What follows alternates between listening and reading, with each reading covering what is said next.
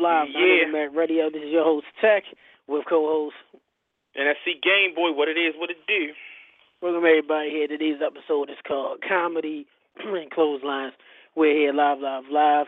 Coming in very soon is our first guest. He is the current MCW Maryland Championship Wrestling Heavyweight Champion, the Black Jet Chip Hydraulics.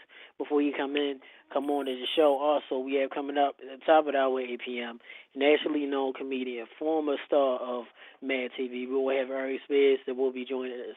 And we have a third guest, too, coming back on the show. Will be co-host uh, Pro Wrestling Report and founder of Blizzard Brawl. David Hill will be joining us. But before we bring Hydraulics in, just want to say you can follow our show on Twitter at tech underscore UTMR. You can follow NSC Game Boy on Twitter at Ah, NSC Game Boy spelled correctly. Please spell it correctly. yes, yes, please Damn. Tech, you sound terrible. Yeah, I apologize. it's all good, but hey, the soul still burns. The show got different. Yeah, yeah, social burns. Yeah, we still got, Oh, yes, got, it does. got to go to work.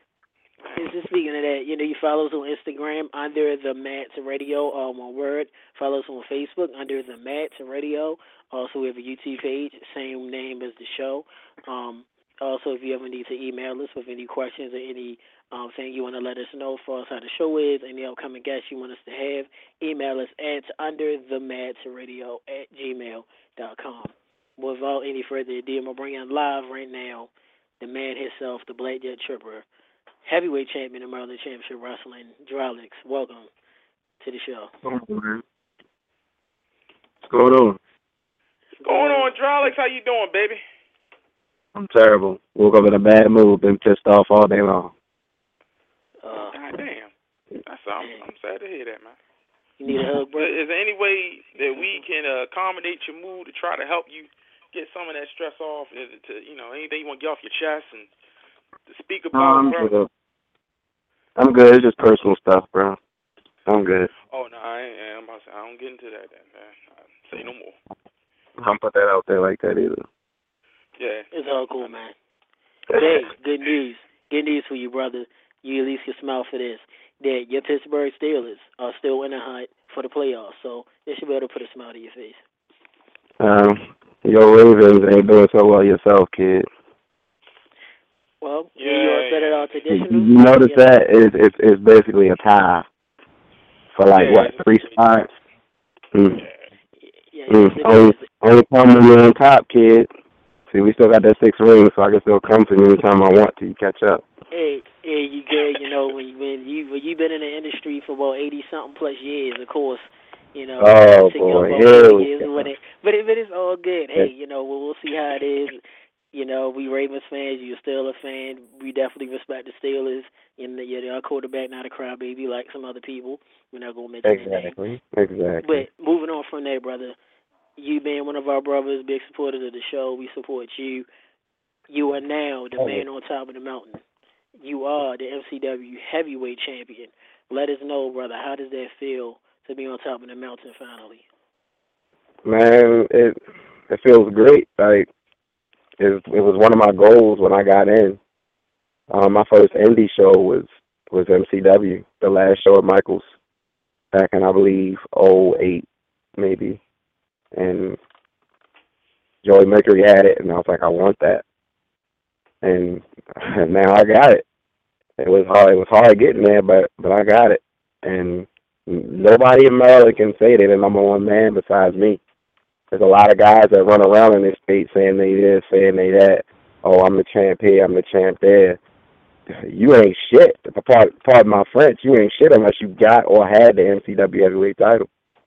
Plain simple. Because when you think of Maryland wrestling, you think of MCW. That is true. It is true. Um, your thoughts on Matthew Hardy, former WWE champion, former TNA star. You had a little rivalry going over from the MCW. What are your thoughts of uh, Matt Hardy? Um, my thoughts on Matt. Matt, well, what can I say about him? Like, he's done everything. He he was the man. Like, it was an honor to be in the ring with him, to learn from him. You know, Matt is Matt. Like, it's you know, there's not much much you can't say that you can say about him that hasn't been said about him. That It is. It really is true. It is. Um, this one lets you know. Um, I talked to someone else in the business earlier. And He wanted to relay you a message.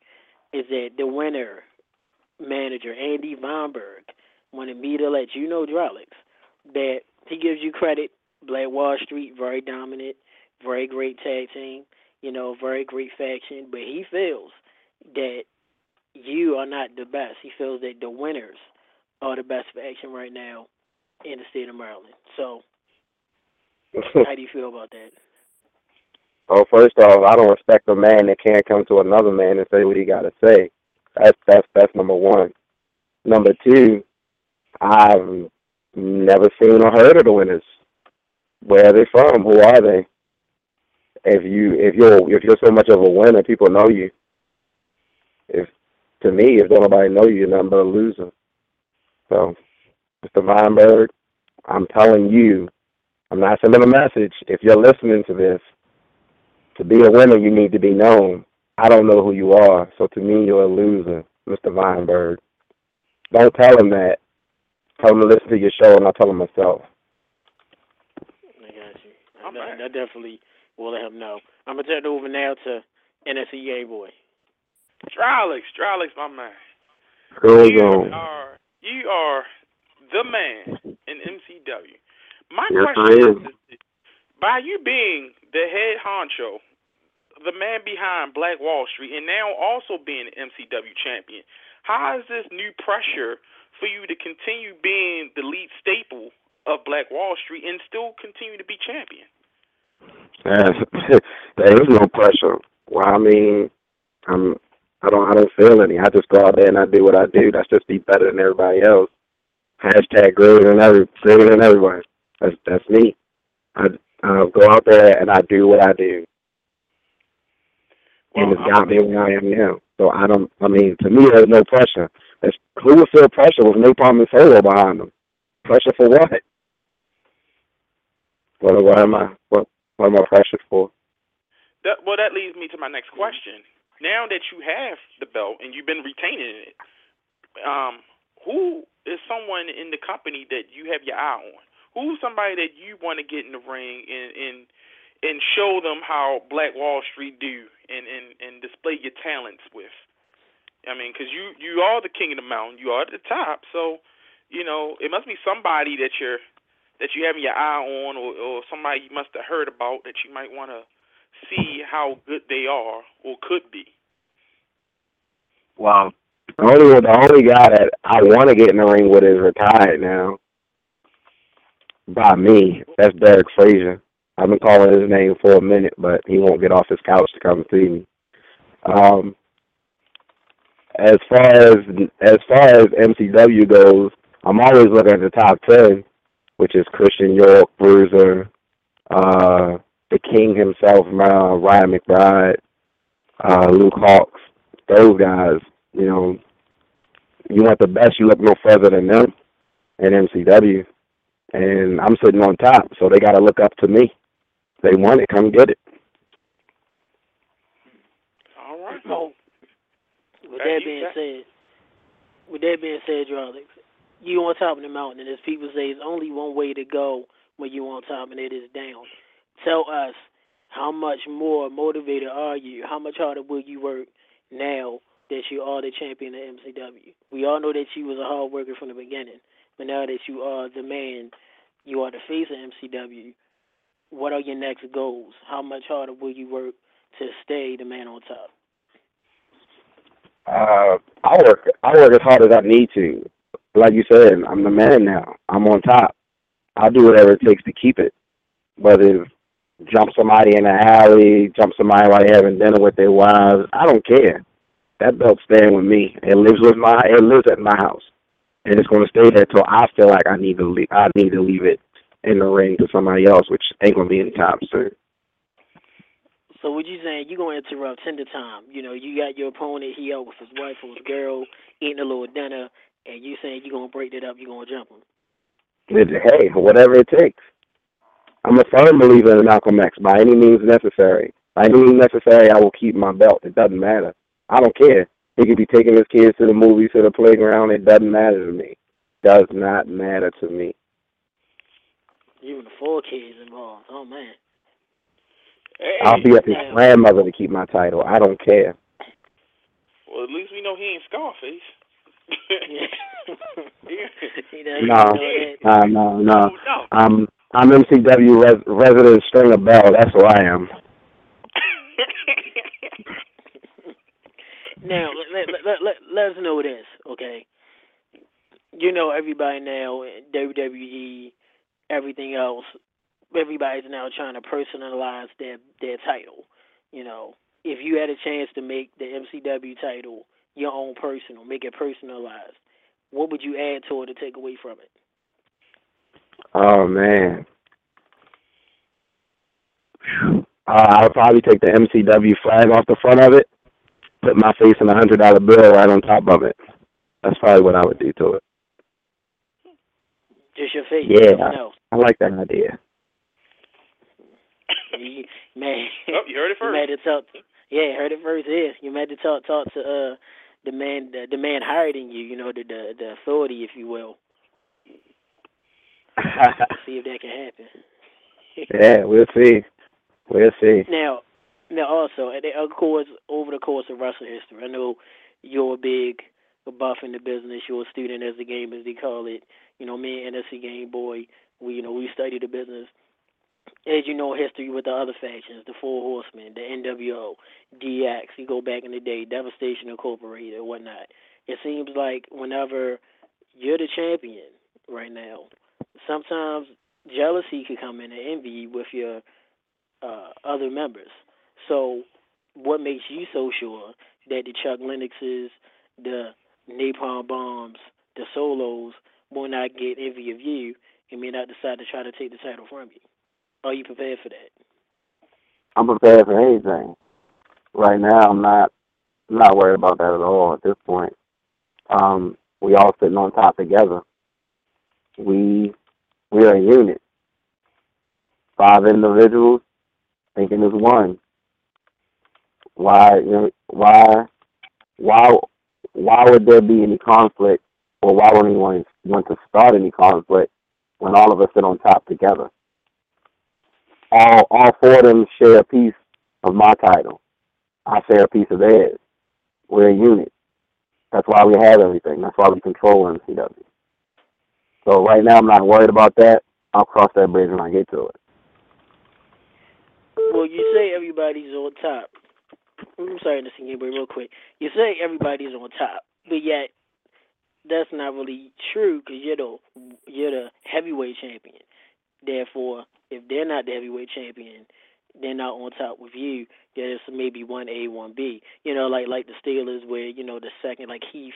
You know, I don't even know who your number one guy is. Emmanuel Sanders or what have you, whoever y'all have. You're the number one, and then Drylix, Napalm Bomb, and everybody else could be the second, the third, and the fourth. So I I. I disagree with that. I, I totally disagree with that. The Rage TV title, Chuck Lennox, the best wrestler on TV on Rage TV. He's a Rage champ. I'm the I'm I'm the number one guy. I'm I'm a heavyweight champ in that division. Napalm and Solo are the tag champs. That means they are the best tag team.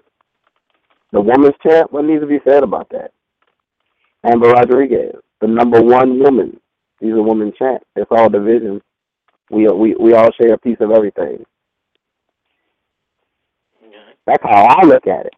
I mean, now if you're trying to cause controversy between us, then you know that's the that's what you're doing. But we don't see it that way. When one of us is on top, all of us is on top. Okay. All right. Uh, uh, I definitely, uh, I definitely see where you're coming from. Uh, innocent game boy.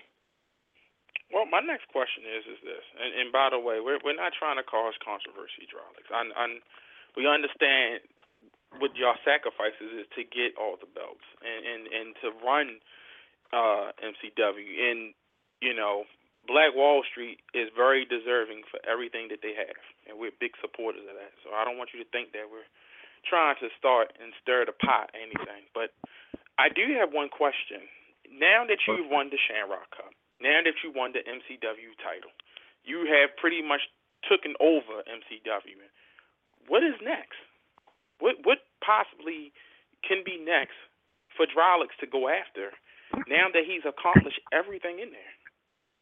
Uh, repeating the cup, repeating the cup again, repeating the cup again, and retire from old man in a rocking chair to where I have to give the title to somebody. Okay. Simple. Wow. That's what it is. I didn't I didn't expect that answer. But what, what, I mean, I'm the man. Like, I own MCW. We own MCW. Like Wall Street owns MCW. So with you owning, who who do you see as being your next threat? I know you, I know you say you you own MCW, and I know Black Wall Street is a very prominent force in MCW. But who do you see as your next threat? Who do you see coming up and challenging you for your title, not only your title, but challenging your faction, your family? Again, it's got to. It's, I'm looking at the top five. I've already beat Christian York. I've already beat Matt Hardy. I see who's left. Bruiser, Ryan McBride, Luke Hawk. I'm looking at those three right now. Whoever the so-called authority throws, says, hey, you're next. That's who I go with. And that's who I'll beat until I run through all five of them. And I'm standing there with my title again, like I did through the whole Autumn Armageddon tour. It, it it doesn't matter to me. I don't like it. It, it doesn't phase me because I'll do what I've been doing for the last five six years. That's just beat everybody else, beat everybody, and keep my belt. That's what I do. I didn't. I didn't. I didn't. I didn't walk through the door and grab that belt off of Matt. I didn't. I didn't pick it up off the floor. I beat guys for that. I beat Christian York for that. I beat Matt, Matt Hardy for that. It's mine. I'm not giving it up that easy to anybody.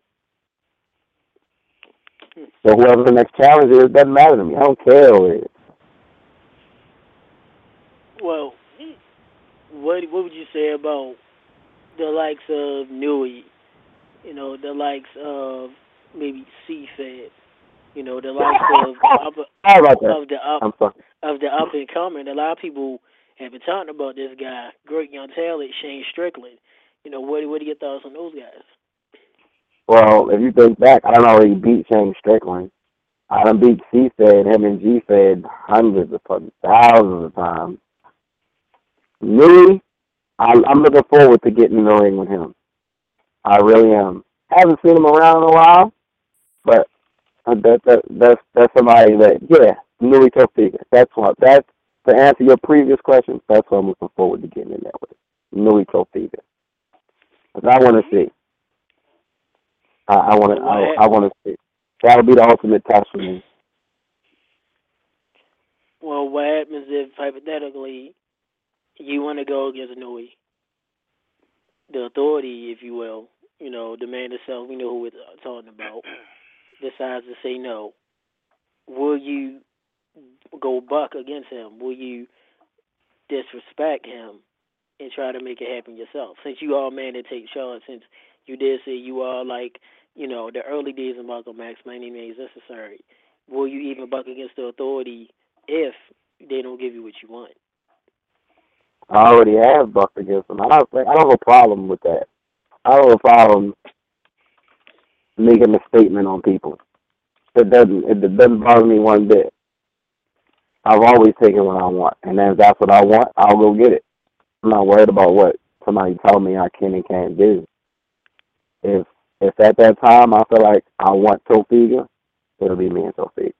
I'll make it happen. Mm. I'll make it happen.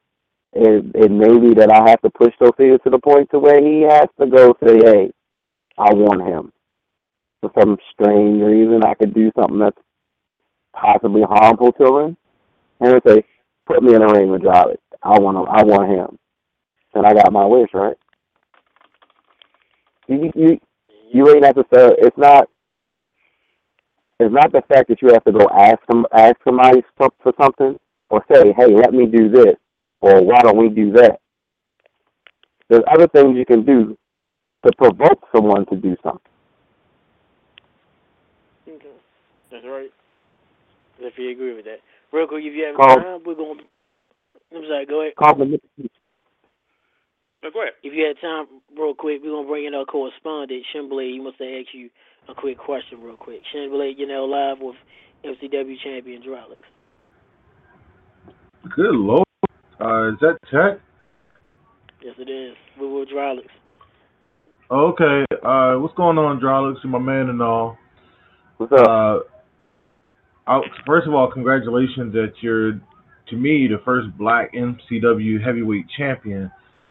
And also, I do have a small beef, but not with you. But I'm just wondering, other than Facebook and Twitter, I never see your pictures on advertisements around MCW. Why is that? You know, a brother being the world champion, like Ron Simmons in Baltimore, but I never see you in advertisements.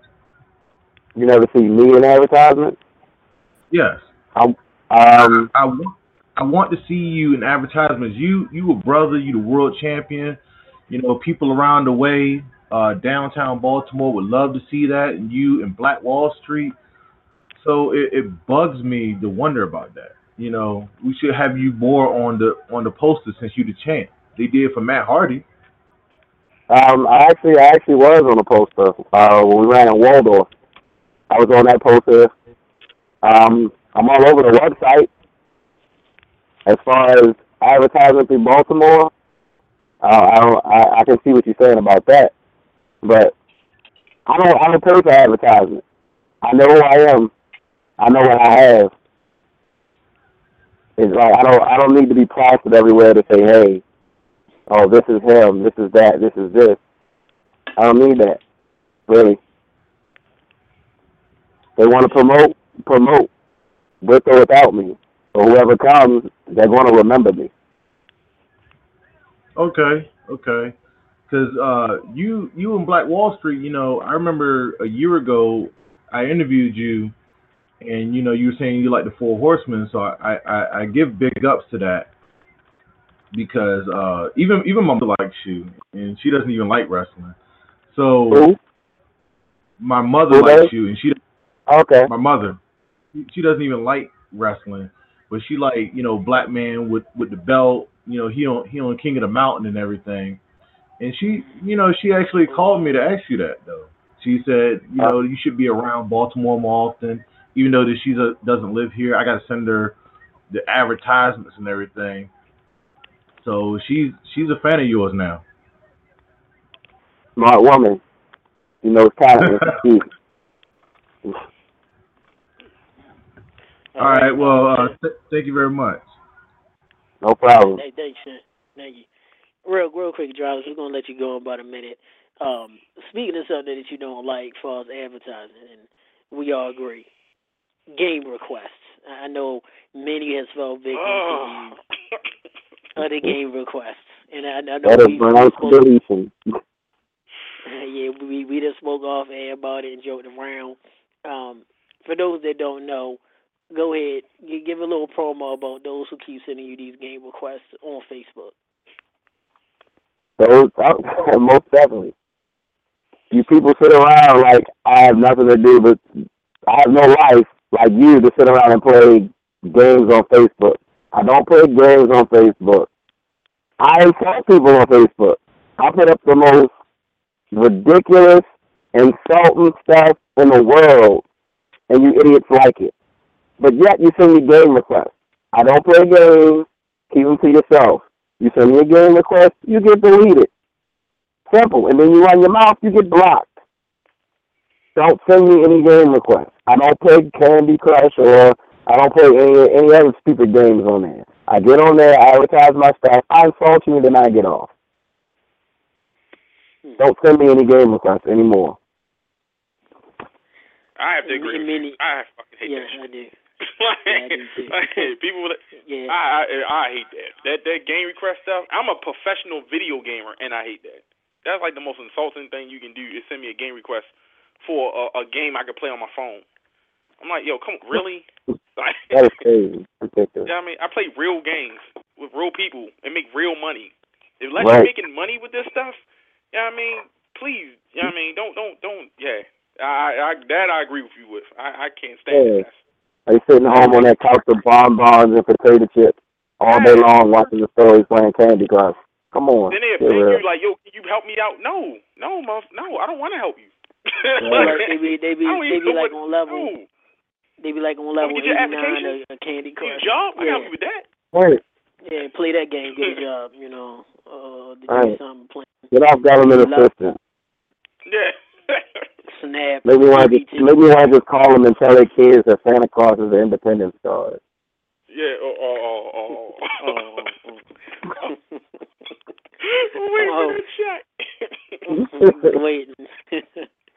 Well, with, with that, brother, we, thank you much for being on. Uh, real quick, uh, go ahead, uh, a couple of minutes, a couple of seconds, go ahead and promote um, anything that's updated for MCW or Black Wall Street. Uh, yeah, MCW has a show December 27th. I believe it's Holiday Hell. Uh, the MCW Arena at Joppatowne, 1000 Joppa Farm Road. Um, so far, it's Napalm and Solo Black Wall Street, defending their titles against the Hellcats. And a no disqualification, no count out match. Uh, Shane Strickland and Eddie Smooth, who tore the house down last show, two out of three falls. Um, and I think there'll be more matches added. I'm not sure who I'm killing on the show, but I'm quite sure it'll be somebody. So come see me check somebody out for your Christmas present on December 27th. All right. That being said, this is uh, MCW World Champion, Heavyweight Champion Hydraulics. We thank you much for coming on. So Robert, still take burns, care, brother, man. for We the love you. Pittsburgh Steelers. Stay up. We, we definitely meet up to the end. So thanks much, man. No problem, man. Y'all enjoy your holiday. All Oh, right, you you do the too. same, man. All right. Everybody that was MCW champ, the Black Jet Tripper, Hydraulics, and also the man in charge of Black Wall Street. NSC Game Boy, your thoughts? Uh, yeah, I really have a lot of love and respect for Hydraulics and Black Wall Street. I can't say what I really want to say, but um, I just want to let the fans know that you got a great talent right there, a great guy who had bust his ass to get to where he's at, and um, I I do agree with our correspondent. I wish they would promote him a lot better here in the city. You know what I mean? But uh, to the fans out there, go and check him out. You know what I mean? Go and check out Black Wall Street. Those guys are really doing the thing, and um, yeah, they are. I can't wait to have him back on the show as usual. You know how we do. Yeah, it is. Big big ups to the the Hydraulics and Black Wall Street. Now, we want to give big ups to a fan of our show. Guy's been known around that there's a very popular show. The show's called Epic Meal Time. This has been featured on YouTube. They have their own TV show, definitely on cable. Um, one of the former cast members' name is Muscles Glasses. That's his uh, that's his uh, tag name, but his real name is Alex. Want to give big ups to him. They're big fans of the show. They definitely will be coming on very soon, starting in the new year. So, want to give thanks to Epic Meal Time, to Muscles Glasses, and everybody else who um, is a part of that show. Um, just recently, they just did some work with uh, James Franco because everybody knows who he is. Um, with making some big concoction, they always add bacon strips to every single thing that they make. So please check them out. want to give them a big ups um, for the show. So that being said, it's your Game Boy. Anything that you need to add real quick while we wait for our next guest to come on in? Well, the the internet has been buzzing this past week with CM Punk's uh, interview on uh, Colt Cabana's podcast, and of course the interview last night that Vince McMahon did with Stone Cold. I didn't watch it in its entirely. I watched majority of it. I had uh, some pressing matters to tend to, so I, I couldn't watch the whole thing. But just to kind of recap everything real quick, um, I felt that CM Punk gave a very detailed uh, description of his time and tenure at, at WWE. A lot of people feel like he's a bitch and crying and all that stuff and everything, but he made it to the mountaintop and you didn't. I have nothing but the utmost respect for CM Punk before he did the pipe bomb, before he left WWE, and I have nothing more but the utmost respect for him now. because he knows not only how to wrestle, but he also knows business. And if you read my comments and my uh, my statements about the situation, this is the end of the fiscal year. So the stockholders at WWE are now looking at Vince McMahon and company and wondering why one of their great stars is up there bashing the company and talking about them in a way where it doesn't look too good. So he didn't hit them hard, he hit them in their pockets.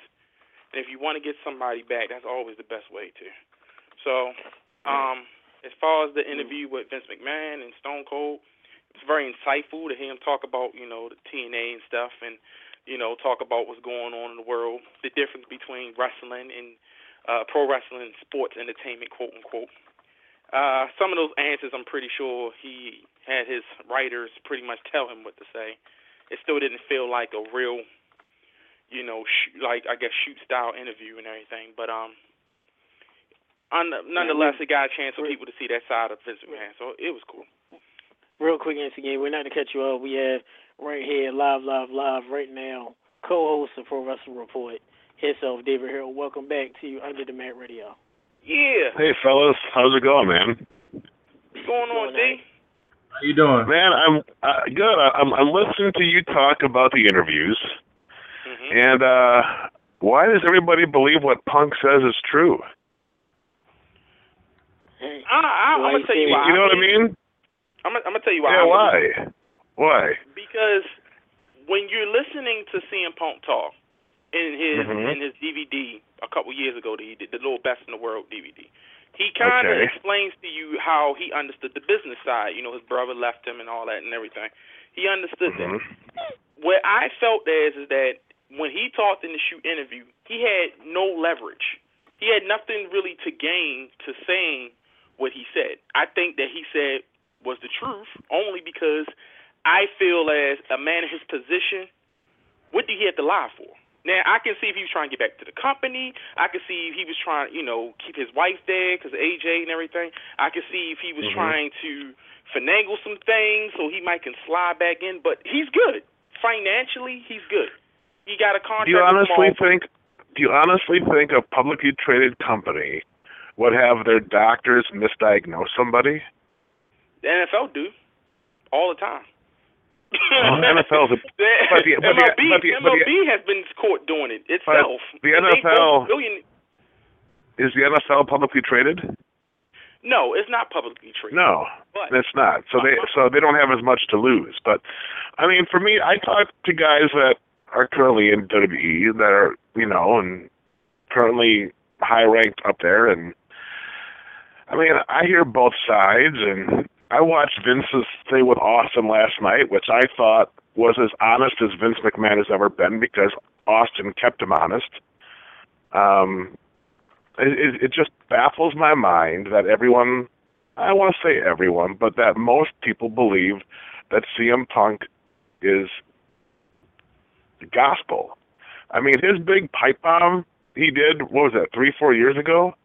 Yeah. yeah. It was it, it was scripted. I mean, let's face it. Hunter and Vince aren't going to say, "Here, go bash us." All that stuff was cleared. You know what I mean? And they let him, you know, get away with more things than other people could have. But um, you know, perception's reality. CM Punk's made a lot of money. He chose to leave. He was in breach of his contract, and uh, I, I, I just, I just, I don't get it. I don't understand why everyone believes him. You know, it's always Jack and the Beanstalk. You know, it's always everyone against the big evil corporate conglomerate. And I'm sure WWE has, you know, done some things that, you know, are shady and whatnot. But uh like Vince said last night, Hogan's left, Austin left, Rock left, Macho Man left, Warrior they all leave. Bret Hart, they all come back though. You know what I mean? So I don't know. It's just not- interesting how I, I you know, I I read it. me- I didn't.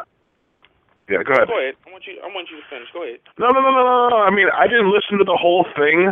You know, that punk. I I read a lot of, uh um, you know, the reports and a lot of the quotes and everything else. So I mean, but it's just like if you're that miserable, then you should have quit and you should have left. You know what I mean? I mean, that's the thing. He you're the top that. guy. If if you listen Mhm. to if you listen to the toward the end of the interview, he said he said I was addicted. to a lot of people, which I shouldn't have. And Jericho um had put up that that you know he said that yeah you know he felt he was trying to reach out to him and Punk probably thought he was trying to get something out of it because his podcast is I mean you know his little podcast thing he was doing. But he said he's like you know I was addicted to a lot of guys who really kind of reached out to me and I didn't know the difference of if they was trying to use me as a ploy or and I Mhm. mean that right there shows you Yeah. how burnt out he is. I mean. No, no. I, right, I, no. I, it's hard for me to explain D honestly, because I mean, you can he can been very well lying about everything he said, but for some reason, Wow. I believe him. I I don't know why. I, I, I don't I don't know why, but for some reason, I actually believe him. And He you also know, did the interview with his best friend on the planet, Colt Cabana. Yes, he Yeah, did. That, that's what that's that, that's that's that's what I was. you know that's that what I was that's going. to help his best friend out. You know. Right. And Exactly, that's, but I'm that's, that's what I saying- was gonna bring in. But Austin asked Vince the tough questions. I don't think Cabana would have asked Punk the tough questions. right because He really didn't answer no question. He just let him talk.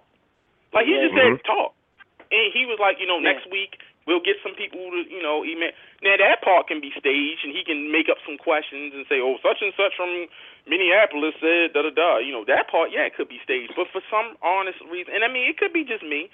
I'm not going to, Mhm. I'm not to take away what you're thinking of, David, and I'm, you know, and not what I know, but I'm just saying from what I've heard, the sincerity, the the passion, the type of guy that he was and, and that he, you know, as a performer, not just a wrestler, but as a performer. I think he's an excellent Mhm. performer. You know, I just felt like there was a lot more to it than than what it seems. But um, I know uh, Well- Tech, you're about to tell us we gotta move on. So No, no, no. I was I was gonna get get my get my two cents real quick, and then to see how David feel on Sure, it. Um, go thanks, David. Da- thanks, David, for coming on in again. And, uh, yeah, thank you for coming. Yeah, damn, did Absolutely, we thank man. you yet? Absolutely. Oh, of course you Wait, did, yeah. Thank you. Um, and I, I apologize for my voice, and I'm doing for a little voice battle right now. Um, my my my viewpoint, and, and this is my my background with communication and working with people, and, and sitting there with students that has arguments. You know, Vince McMahon, that there in law, there's three sides. There's your side, the person's side, the truth. Breaking with people. Exactly. Vince McMahon said it last night. You know, there's communication issues. There's lack of communication. And I heard Punk's podcast. I was a little late. And like you said, David, I thought this. You're on your best friend's podcast. You're stating how you Mhm. feel. And one thing that I don't agree with is Punk saying, I'll never come back. Now, me, everybody comes back. Bret came back. And, and, and Bret, of all, everybody that left, definitely had one of the the the strongest reasons to not come back for what happened I won't be able to Owen. Eventually, he did. Time heals all wounds. So Bret Hart came back. As back. long as there's enough zeros, man, they all come back. Look at Bruno. Exactly. Yeah, look at Bruno. oh look yeah, at Warrior. yeah. You know, Mhm. and and my feeling, I feel, you know, what Punk said was true. But then I also feel that, like Punk said, he's a loner and he can be a dick. I feel that there were times when he didn't respond. Because no, Jericho said there were times he texted Punk, he didn't text back. And I truly believe that Vince McMahon and Trips or whoever else was in power tried to reach out to Punk. And there were times he was being a dick. He didn't get his way. Um, Mhm. One name real quick, and I give give you your, your viewpoint too, David. Is Punk mentioned how he didn't like losing to the part-time people, the Brock Lesnar's, the Rocks. Um, I'm leaving somebody else, Undertaker. And no, like you said, it's a business, and sometimes you got to bring in the part-timers if it means that they're gonna bring in more revenue, they're gonna bring in more ratings, they're gonna bring in, and you see these guys on TV all the time. Vince is gonna bring in the Brock Lesnar. You know, uh, the Absolutely. Y2Js, the Hogans, the Stings. They bring them in because that, they're the stars of yesteryear, and they're gonna bring them in to make more money because the current some of the current the current product or the current wrestlers necessarily may not be um, getting to that point like they would like. So, how do you feel on Mhm. that, David? Having CM Punk defeat The Rock or Brock Lesnar or even The Undertaker is insulting the fans' intelligence. Because I compare Punk to Loki and Rock and Brock as Hulk from the Avengers movie. You know what I mean? Puny God. There's no way, physically, I don't care, you know, UFC fighter or not, you know, jiu-jitsu trained or not, physically, there's no way Punk could beat Rock or Brock Lesnar. Impossible. I agree. Um, I agree. and you know what? I mean, Punk is fortunate. I mean, I hate I hate to say this, but if Chris Benoit doesn't kill his family, I don't think CM Punk gets his run because they went away from the steroids and they went with someone that was drug free and someone that was safe, and they went with Punk. I don't know if that opportunity happens otherwise, because he's not a likable guy. You you know what I mean? And uh, I, I, I, I'm not a Punk guy. I respect what he's done. I think I think with uh, for being an undersized guy, he's done extremely well for himself but I don't put him in the top 15, top 20 of all time. Not even close. Right, and and and and your your, your Chris Benoit comment makes a lot of sense. I've never heard anybody um that you know Yeah, a I- fan or what you call Mark or even people that's in the business that we talk to. I've never heard anybody make that theory of if Chris Benoit didn't kill himself, Punk won Yeah. his run. And, and with that being said, I'm gonna ask you another question. Something that me and the Game Boy talked about Eddie Machine, and after this, we'll bring in Chin Blade um, to your correspondent. Is um Thank you. this, this is my personal opinion. You look at Rey Mysterio. You know, Mysterio, great talent. There's a lot of uh, business for WWE with the with the Latino demographic or whatnot. My personal Mhm. feeling is, at uh, Rey Mysterio wouldn't have been world champion if it wasn't for Eddie Guerrero dying or passing away. Absolutely right. Um, that, that's that's Absolutely. I mean, a lot of people got mad at me for it. And granted, I love Rey Mysterio. I was we live in Mhm. Baltimore. I was here when Rey debuted for WCW Great American Bash, and he was about what 103 pounds.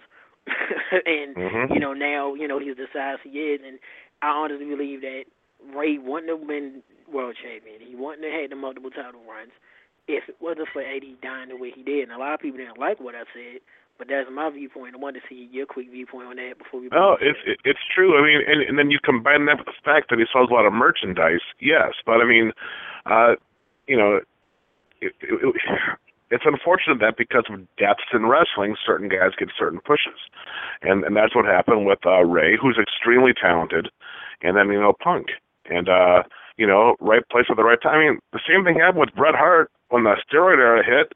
They went with smaller guys, Bret Hart and Shawn Michaels they may not have been the best, the most charismatic. They may not have sold out all the buildings, but they went with guys that would take the heat off of the company at the time.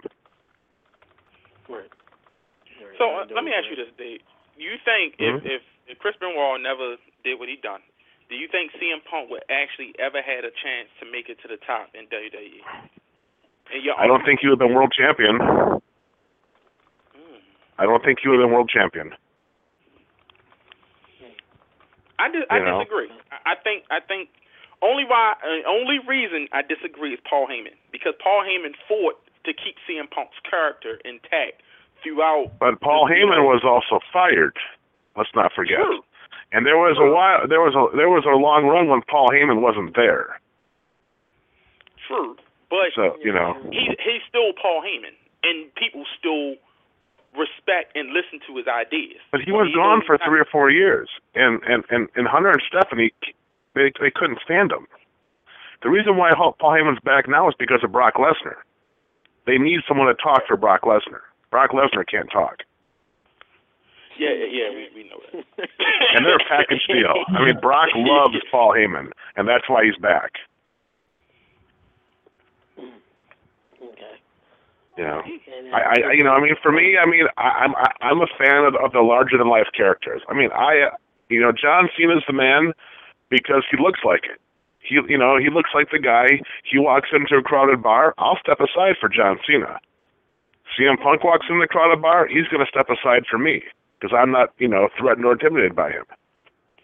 Is that the same way you feel like uh, Daniel Bryan? That, that- said that Absolutely. Daniel Bryan syndrome. Absolutely. Yeah, I mean, uh, Daniel Bryan is, is is extremely talented, but I see Daniel Bryan walk into a crowded bar, and there's only one seat at the bar. I'm not going to say, "Oh yeah, here, man, go ahead." Now Ryback does. I'll let Ryback take whatever he wants because I'm not going to want to get into, into a fight with him. Let's let, let's just You hope know? you don't. Let's just hope he'll throw you to a table, David. You know, and try to break your Yeah. ribs. Hey, you know what, man?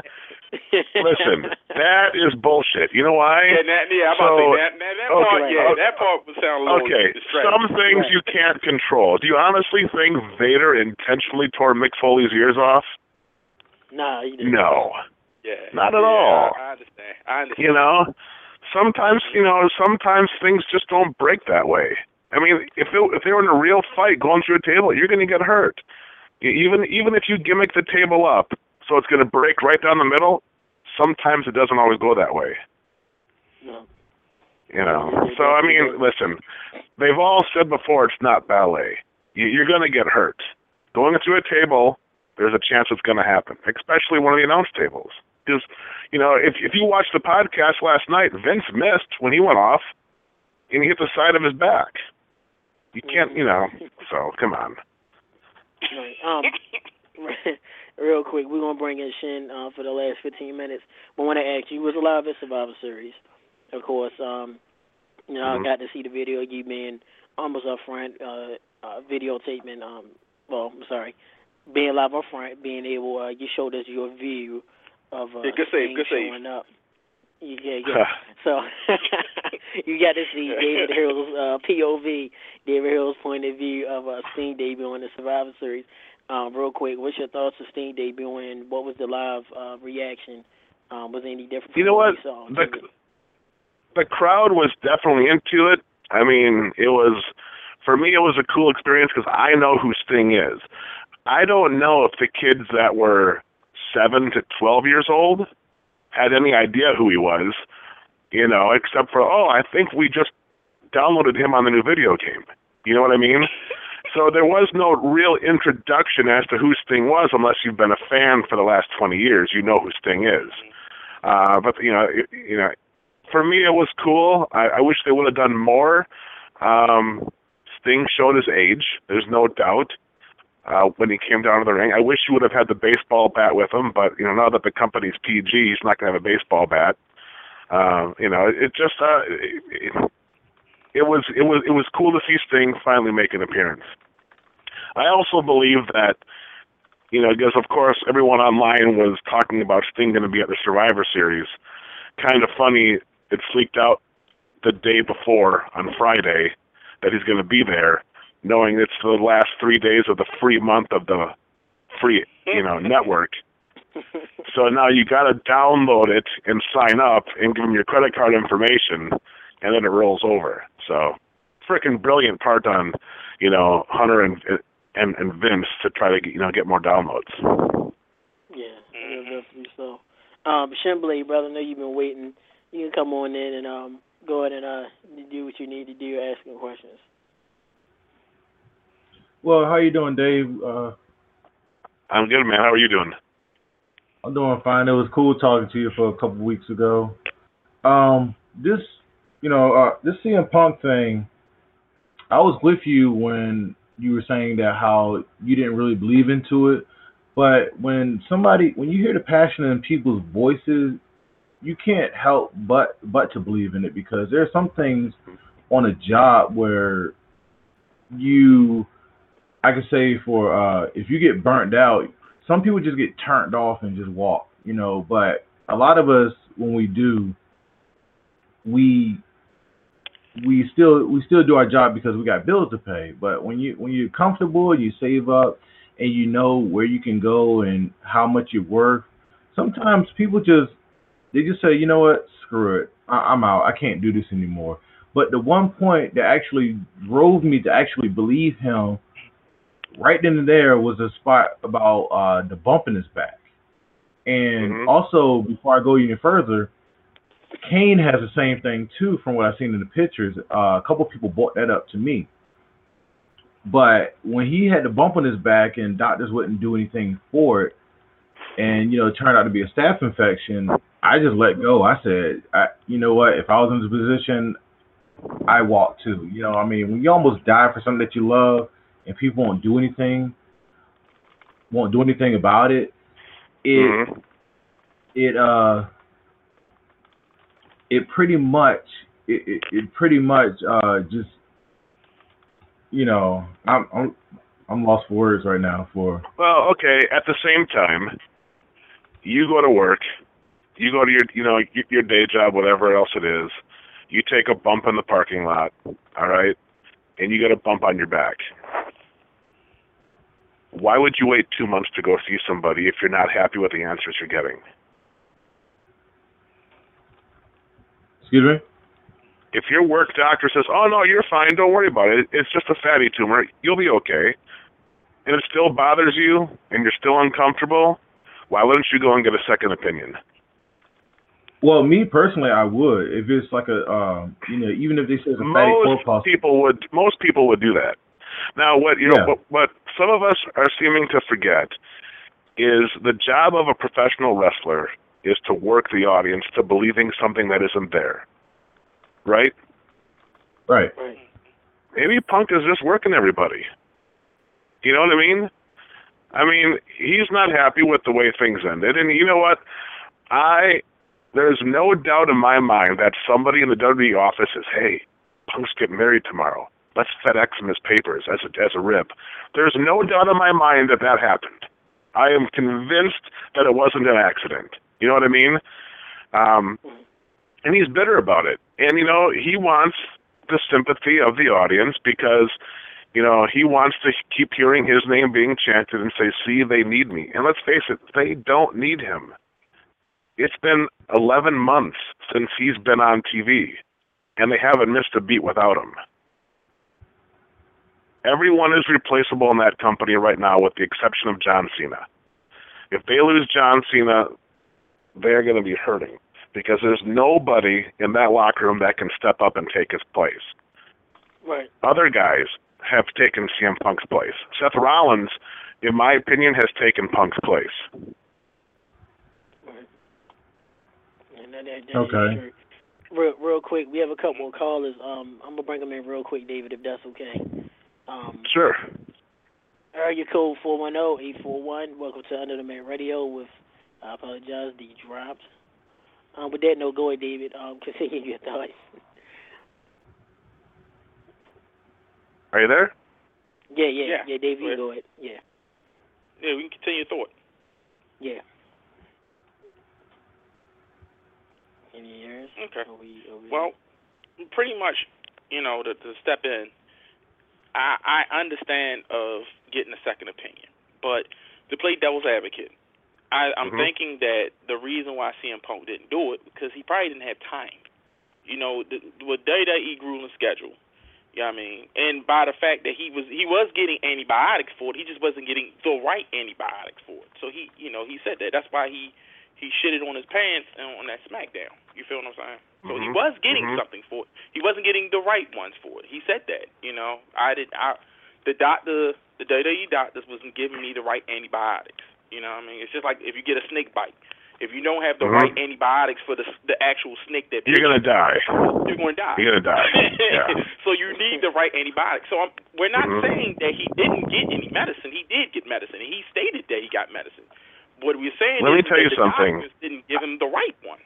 I What? know guys that have had staph infections. Okay. And they have told me it is the most painful thing they've ever been through. And if it was on his back, every back bump he took, he must have been in pain. I'll be damned if he was going to wait two months to get that looked at. And you always have time for yourself. You know what I'm saying? I mean, it's just if someone has staph infection for two months, their entire body is going to be contaminated. You know, so I, I I don't know. I mean, I'm sure he believes it to be true.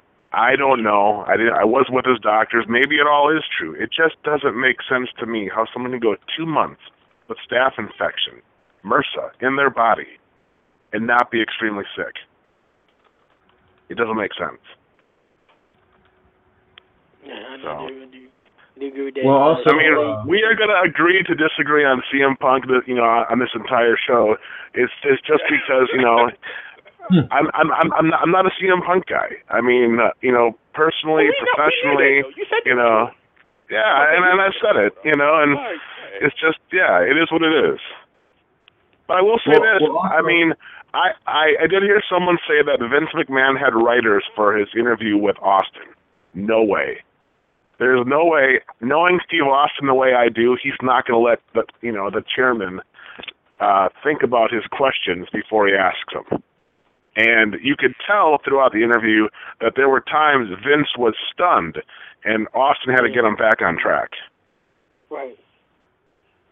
Well, I also, did like the uh, wrestling sports entertainment comment though.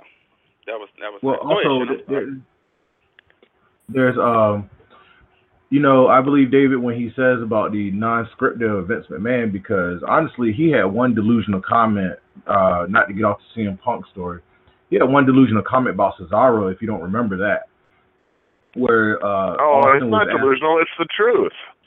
Mhm. Cesaro is missing that it factor for Vince McMahon.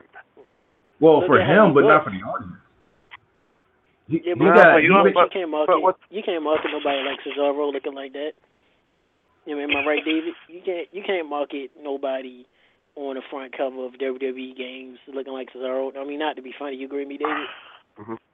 No, he needs to be a character. There needs to be something more. I mean, keep in mind, Vince McMahon has made stars out of people that never should have been stars. He knows, he still knows how to do it. He's just been in a funk because the talent he has today, like he said, nobody wants to grab that brass ring. And it's the truth.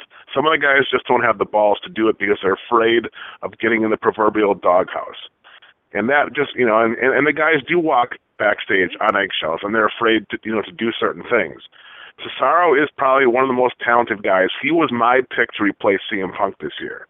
He just hasn't done it. You Well, know, and for Austin and, and and for Austin to ask that question and for Vince to answer it honestly, I, I you know, Cesaro may not have liked the answer, but he's got to respect the fact that hey, okay, now I know what they're looking for. Well, also, uh, you just said that Vince made stars that shouldn't be stars. Now, I don't want to put Mhm. I want to put anybody on the spot here. I'm gonna ask uh, all three of you, what We got two minutes. person that what person that Vince McMahon should not have made a star? I think, in, in my in my personal opinion, I think uh, at the very least Diesel. I think he was pushed too far up to the moon, even though he was the lowest rated world champion. I think in so long. But what, what would you say that That's who David should have been Herro's put? buddy. That's David my Oh, boy. well. You know, Nash and I are That's tight, and, and and here's the thing, man. How could he's a seven foot giant, and that's what Vince loves, right? Okay, well, He made Well, he get- made Great I get Khali that. he made Great Khali a star. He made the Great Khali a world champion. okay. Even LA, even pitching Okay. Gigante. Exactly. That's what Vince likes. For me, right, right, right there. Great Khali was made into a star only because of his size, and he was feared. And then, and then you can go the opposite direction, and then he made the Miz a star. Come on, Whew, that is so not believable. that's black. Tech hates the Miz. He You hates know? the Miz. No, I don't hate him. I mean, you know what? God bless him for for for headlining a WrestleMania. He did something CM Punk happen. couldn't do. He did something That- CM Punk couldn't do, and I bet you that's what is pissing off CM Punk is that the Miz headlined a WrestleMania and he couldn't do it. Wait, wait a minute. Miz was on WrestleMania DVD, but Miz didn't even highlight WrestleMania as much as He people did. he He gonna go- he headlined and main evented WrestleMania in Atlanta.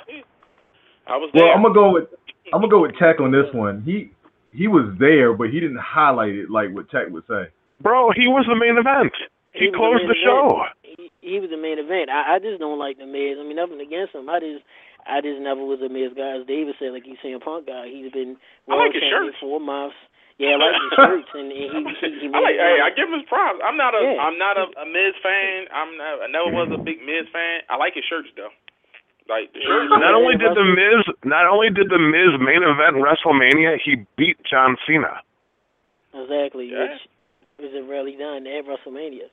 It's just my beef with the Miz is that WWE just, like I said, I'm not a big Miz fan. He made event WrestleMania. He was WWE champ for a while. It seems like everybody forgot that quick. That the Mhm. Miz was a WWE champ, and even WWE forgot. They they pushed him heel. WWE forgot he was gonna be on that Christmas Carol movie, and they had to put him back as being face. Mm. So, like I said, Dave, I'm not a big Miz guy. I don't hate the Miz, like you said. You're not saying punk guy. I'm not big of a Mhm. Miz guy, but I do give him credit too for um, you know, uh, achieving his dream. Um, definitely. Right. Real quick, David. Um, thank you for being on the show. We have to get you, brother, for Thank more you, Blizzard Dave. Brawl. No Blizzard Brawl's coming. Absolutely, man. I gotta watch the Flash because it's uh Flash and Arrow are combining tonight and tomorrow night. So You yeah, like that starts show? in a few minutes here. Uh, I, I love Arrow more than Flash. Flash is uh, more for the kids. Arrow is for me. So I can't. I can't Yeah. get into Flash. I, I can No. do Gotham, but I can't get into Flash. yeah, it's because it's because we're too old for Flash. That's what it is. But Flash does have some pretty ladies on the show. I will say that. So Oh yeah, that she's hot. yeah, I yeah I yeah I will not complain. So but yeah, man, let's uh, get back on after the first of the year. I'll be uh, going to Philadelphia for the Rumble, so uh, we can definitely talk about that too. Don't All right, forget- we'll see you there. We'll do that, and and things things go right. We'll definitely hook up. Um, I know we we had a business agreement. Things come up. We can actually be able to see you in the next few weeks. But I know starting next year we'll be able to work some up. We'll be able to do some. We'll stuff make it work, you. man. All we got is Yeah. time, right? So Oh, all yeah, right, fellas. Big up, big up. Take Big care, up man. Take care. enjoy your All right, holiday. buddy. Thanks. You guys too. Be good. Bye bye. All right. How you doing? Bye. Everybody, that was co-host of Pro Wrestling Report, Mhm. David Herro, and also founder of Blizzard Brawl. Um, Shimblade, uh, thank you much for providing that. Um, providing No problem, of. Um, uh, Shimblade, real quick, your your quick overall of David Herro start on CM Punk and everything he talked about. Well, first of all, uh, David Herro, don't sick Nash on me. I know I'm gonna get jackknifed when I see him. Uh, just like what Greg Valentine said about the figure four. Um, Dave, he's a cool guy. Still watch the show on YouTube. Um, you know, from a booker and somebody being in the business, so I have nothing dis. Well, I have nothing like disrespectful, but you know, I, I would love to take him on in a debate and have him school me. You know. Okay. All right. With, with with that being said, everybody we're bringing in right now, the man himself, Game Boy. the man of the hour, bringing on Yeah. there former former star of Mad TV and nationally known and great comedian himself, Aries Spears. Welcome, brother, to Under the Mat Radio. Yo, what's good? What's good, family? Fine, fine. Get get that. Oh, y'all caught me. You Y'all feeling? caught me. Y'all caught me right in the middle of this this good weed high I'm on playing this Grand Theft Auto. Is that, is that the PS4 or the Xbox One? That's the PS4. I just got done smacking this white bitch in the face. What's good, Brother, man? It's a pleasure having you on our show, man. Thank you for taking the time out and uh, really coming on. Um, I gotta ask you a question, man. God damn it, why in the world are you so fucking funny? Like right. you, you, you, you your impersonations are damn near godly. I, I watched your stand up a few months ago with my girls, and I'm and I'm watching. I, I know you, your impersonations has always been great, but it's like man, you up the bar, and every time I see you in your stand ups, you up the bar, you up the bar. What what motivates you to keep wanting to do comedy after being in the game for so so many years? You know what I mean? What what what's, where's that motivation coming from? You know what? I I just feel like you know, as much as people might hit me with all them compliments, and you know, uh, believe me when I say I love it. You know, it's all love, but I really feel like I'm not where I really should be, uh, based on uh, you know how long I've been doing it, and then you know what I'm saying when you look at my body of work, I just feel like you know I'm not really there yet. So you know, I got to show Hollywood that Kevin Hardy's the only funny nigga in the game. because he he Right, he's he's he's the go-to he's the go-to Negro, and I mean that out of love. Yeah, yeah, no, no disrespect, no disrespect. We understand. Yeah, no, no, not at all. Definitely. Um, um, Aries, we, we thank you for coming on, man. Um, want to give you mad props, being a funny guy, you know, working hard. Real quick, give us a, a quick overview of the beginnings of your career. I know a lot of people uh, know you from Mad TV and your impersonations, everything you've done, but um, give us an overview of um, how you started in the game of comedy. I mean, you know, man, I, I just you know, I started when I was 14, so you know, out of New York and New Jersey. You know, Eddie Murphy being my biggest inspiration, watching him in the 80s on Saturday Night Live. You know, I, I I read his autobiography, and I know he started at 14, and you know, watching Pryor as my father's era. And you know, long story short, man, I just knew I wanted to be wanted to do stand up because you know I started doing impressions when I was you know, a little kid, seven, eight years old, and just kept going and going and going. And uh, you know, just just just wanted to get out there, man, and kind of, you know, pick up that mantle. Uh, you know, and like I said, man, I I've been doing it 26 years now, but I still feel like I'm not where I should be. You know what I mean? I you know, I moved out to California after I did Def Jam when I was 16. You know, did Showtime at the Apollo when I was 17, and went out to California for five years. Got stuck in development deals, making all this money, but hadn't done nothing. And then you know, didn't get on Mad TV, which in comparison to Saturday Night Live, it's like let's be honest, like the difference between playing in the NFL and and you know the other league. CFL. Yeah. Yeah. Playing the Canadian. Oh my God. um, speaking So, of you the know- NFL, Aries, um, are you a fan? Uh, do you do you like pro football? And if you do, uh, what's your team? You know, I was so good and television growing up. I really was showing to sports till later in life, and then time, well, I knew very little about the game, and I got tired of getting my ass scraped on Madden. You know, I'm breaking controllers and stuff, so I stick to what I know. I, you know, I'm I'm a basketball head and a and a and a and a box dude. Um, but honest with you, once Jordan retired, I handled it. So Don King, man, I roll with the winners. Right. you sound You know what I mean, like whoever wins this year, who, who who wins this year in the NBA, uh, this was my squad because they won it last year, and the Heat before that. I'm in Cleveland now. All right. Um, what's your thoughts on what's your thoughts on uh, Kobe and uh, LeBron? Who who do you feel is better? I think I think Kobe is a better shot. Overall, LeBron is the is, is the athlete. I just wish I this Mike had. Now they try to compare anybody to Mike. The Kobe or LeBron is like Mike. Kobe the closest one. Okay. All right. I'm bringing uh, Shimblade now. Uh, Shimblade, come on in.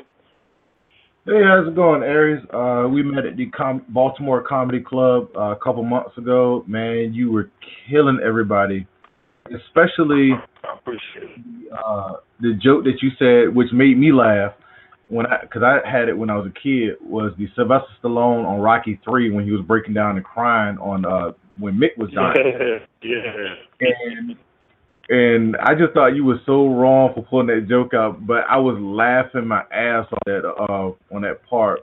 But I have I will be saying is that I have been following your Twitter and your YouTube page, and I posted on our uh on our uh, Facebook page. Um, I saw a shot that you were about to do a Bill Cosby sketch, and I wanted to know if you can give us listeners a little bit of Bill Cosby impersonations of of his rape allegations right now. Well, you know what, man? I I, I want to be. I don't want to give it away really, but you know, basically what I did was uh, I sketch probably by early next week, by Monday, Tuesday, and it's just basically Cosby doing the intro to the Cosby Show the way we've all seen it, where he was dancing. So I just me and three chicks dancing. And long story short, I I, I you know I pill their drinks up, and then when they faint, you know, Cosby gonna do his thing. Well, with, with that being said, Aries, um, if you can, uh, if you can give us an impersonation, is of how would Bill Cosby, how would a conversation go between Bill Cosby and Jay Z?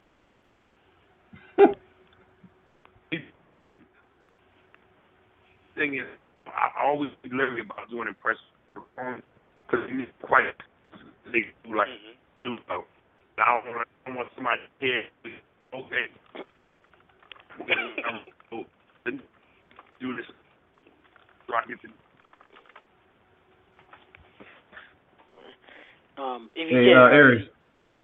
and plus the smile is like they're all kind of crazy. Uh, excuse me, Aries. Oh, Hello. Uh oh, I think we losing them. you Oh, my Is this goodness. Is this this not Illuminati? Is it? No, it's not. Oh, It's yeah, not. I mean, keep him down, a black man. Yeah, we we are Aries. If you can't, you breaking in and out, brother. Um, if you can, uh, can you hear us fine? yo, yo, yo.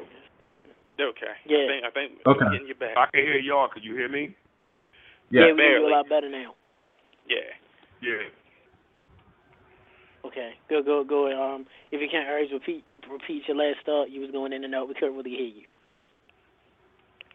You know, saying about the pressures. man. I just want more- the truth. So that's something to put this in the studio. I mean, y'all do it. Mm-hmm. And uh, and NFC Game Boy, we'll turn it over to you. Well, Aries, uh, I, I just wanna I just wanna ask this, um, and this is a real simple question. A, a lot of uh, black comedians um, have gotten into voiceover work, and with you and your impressions and stuff, um, is there any type of of voiceover contracts that might have came your way that maybe you didn't get a chance to get to? Um, maybe your agent messed up. 'cause I know that's that's happened before or maybe one that you passed up and come to find out, you know, the movie was a success or anything? I, I, I would say, you look at um, for, for, with the top names, uh, I've done a cartoon. You know, I'm, family to I'm sorry, Aries, you're going in and out. Yeah, um Uh, yo, okay. Yes, right there, right there. It's probably because Yeah, the weather. The weather is probably affecting the lines and stuff.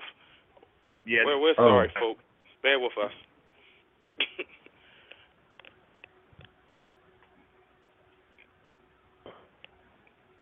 Nope.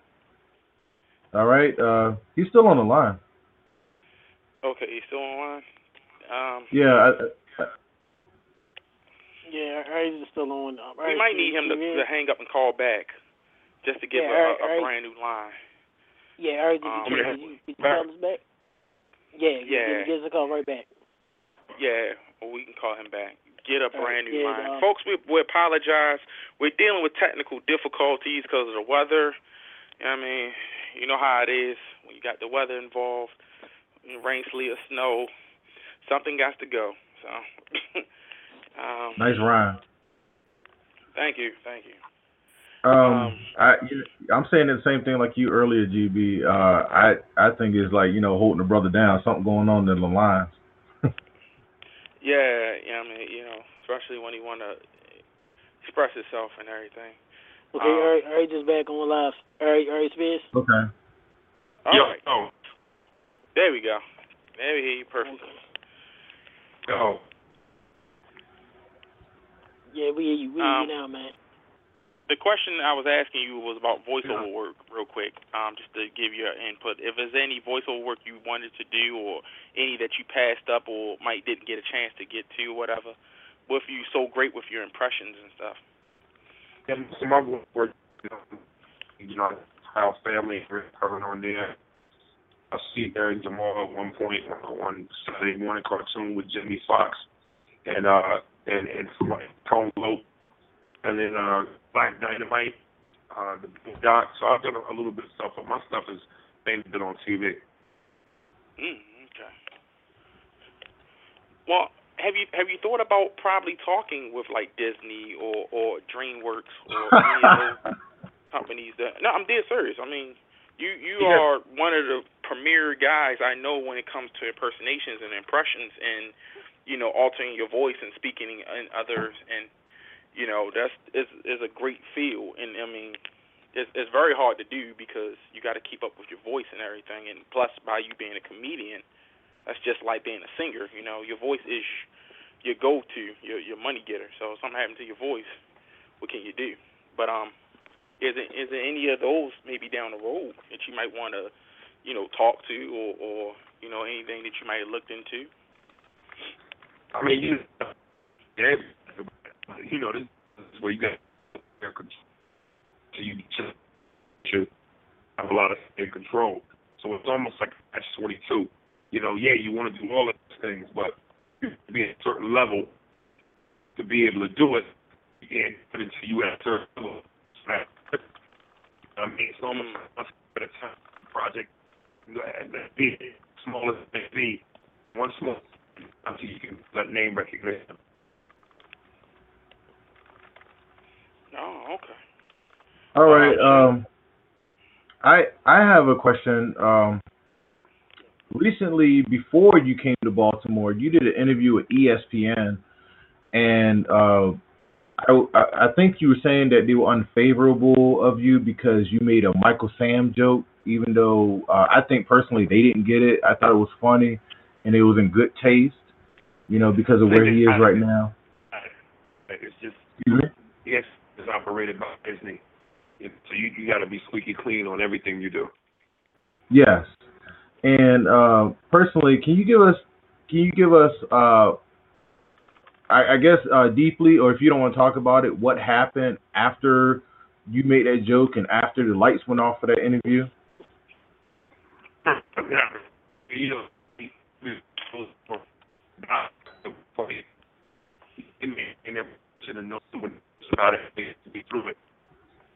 I'm sorry, you're breaking up right now. Those got it. Make way through. Uh,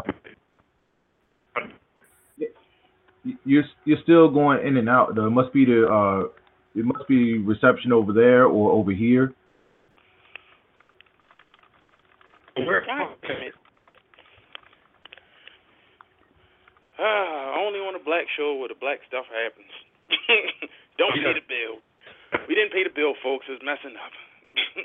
Oh well, imagine if we asked him about Ferguson. Y'all hear me? we can barely hear you. I'm pretty sure you're on your cell phone talking. That's probably a big reason why this is is is, is happening. I'm, is it raining where you at, Aries? Yeah, yeah. Yeah, and that's that's that's what's going on. We we got rain reception, so it's it's going to be knocking your voice back and forth, ping pong and everything. And unfortunately, we have the type of show where if that happens, then you know it start to go down. But fans, bear with us. We we going to keep them on as long as we can. To try to cipher through this and everything. No, but you can't. God damn it, we we we going to make it. um. And, and, To- to and plus, elaborate a lot of people have been waiting for him. Yes, and so and so have I. And um, Yes. uh, Aries, uh, I know he wanted to Alright. ask you about. Oh, you're back. Cool. Oh, Yeah, I'm back. Okay. All right, all right, all right, can you hear us fine? Hello? is, can you y'all? Uh, no, his call, his call ended up dropping. So fans, we do apologize much. He will give us a call back. I will bring him back in. We do know how, how when it rains, it do affect um, the signal for cell phones. We're just waiting for him to call back. So we, we do definitely apologize for this because we know a lot. Breaking uh, breaking uh text from Aries. He says he got like one bar on his uh phone, so I think that's part of the reason too. Yeah, no, definitely. Oh, okay. Just let, yeah, just let him know, you know, if he can call back. Uh, while we wait, um, and I'll let you know when you call in. Uh, when you think of Aries Spears, um, NFC Game Boy, uh, what's the first thing that uh, comes to your mind? Well, a few things come in my mind, but the, the the first thing comes in my mind always is the stand up I recently seen him in that he did. Um, I think it was on Showtime. Oh, was Showtime on Cinemax. Um, it's a very good stand up. Uh, he did a lot of impersonations, and uh, one of the impersonations he did was when he uh, described about talking like a, a a gladiator warrior, and um, he he was speaking like the old English terms how uh he was saying how he speak to his girlfriend or his or then wife in in the manner how they speak in like the old English times, like in uh Shakespeareish era. Uh, I, I just thought that for him to do that bit and me actually been on stage and, and try to do comedy, I can like wow. Like like that's just that that that segment really blew me away. How about y'all? Are you talking about the uh Look Hollywood I'm Smiling one or the one where he was on the Shaq uh, comedy special? No, it's it's one where he's by himself, so it, it might be the the Look Hollywood. Um, Yeah. I can't remember the name of. it. I had I used to have a DVR, and um, I got X1 in my house now, so all my old DVR stuff is gone. I got the new high definition Comcast in my house now, so all that old stuff is gone. But I actually kept that. I kept his stand-up DVR just to watch it, uh, because it's not too many real black comedians that really make me laugh. Like some guys are are funny, but there's a difference between funny and making you laugh. Some people are just comical, you know. They can they make you chuckle or they do little silly stuff. But then you got guys who really make you laugh. And Aries is one of those guys who really can make me laugh. And that's why I'm I'm a big fan of his work. You know what I mean? Hmm. Um, Shin Shimbly, your thoughts on um what you think of Aries Spears?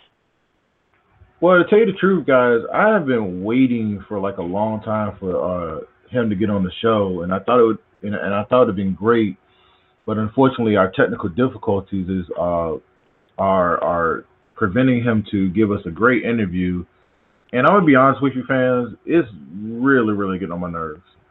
Um, you know, as far as Aries is concerned, uh, very, very funny guy. I mean, I remember I watched him in '95 in the movie uh, The Pest, uh, starring John Leguizamo. Yeah, I And yeah, I mean, huh? yeah, I remember that movie. You said it was a bad movie?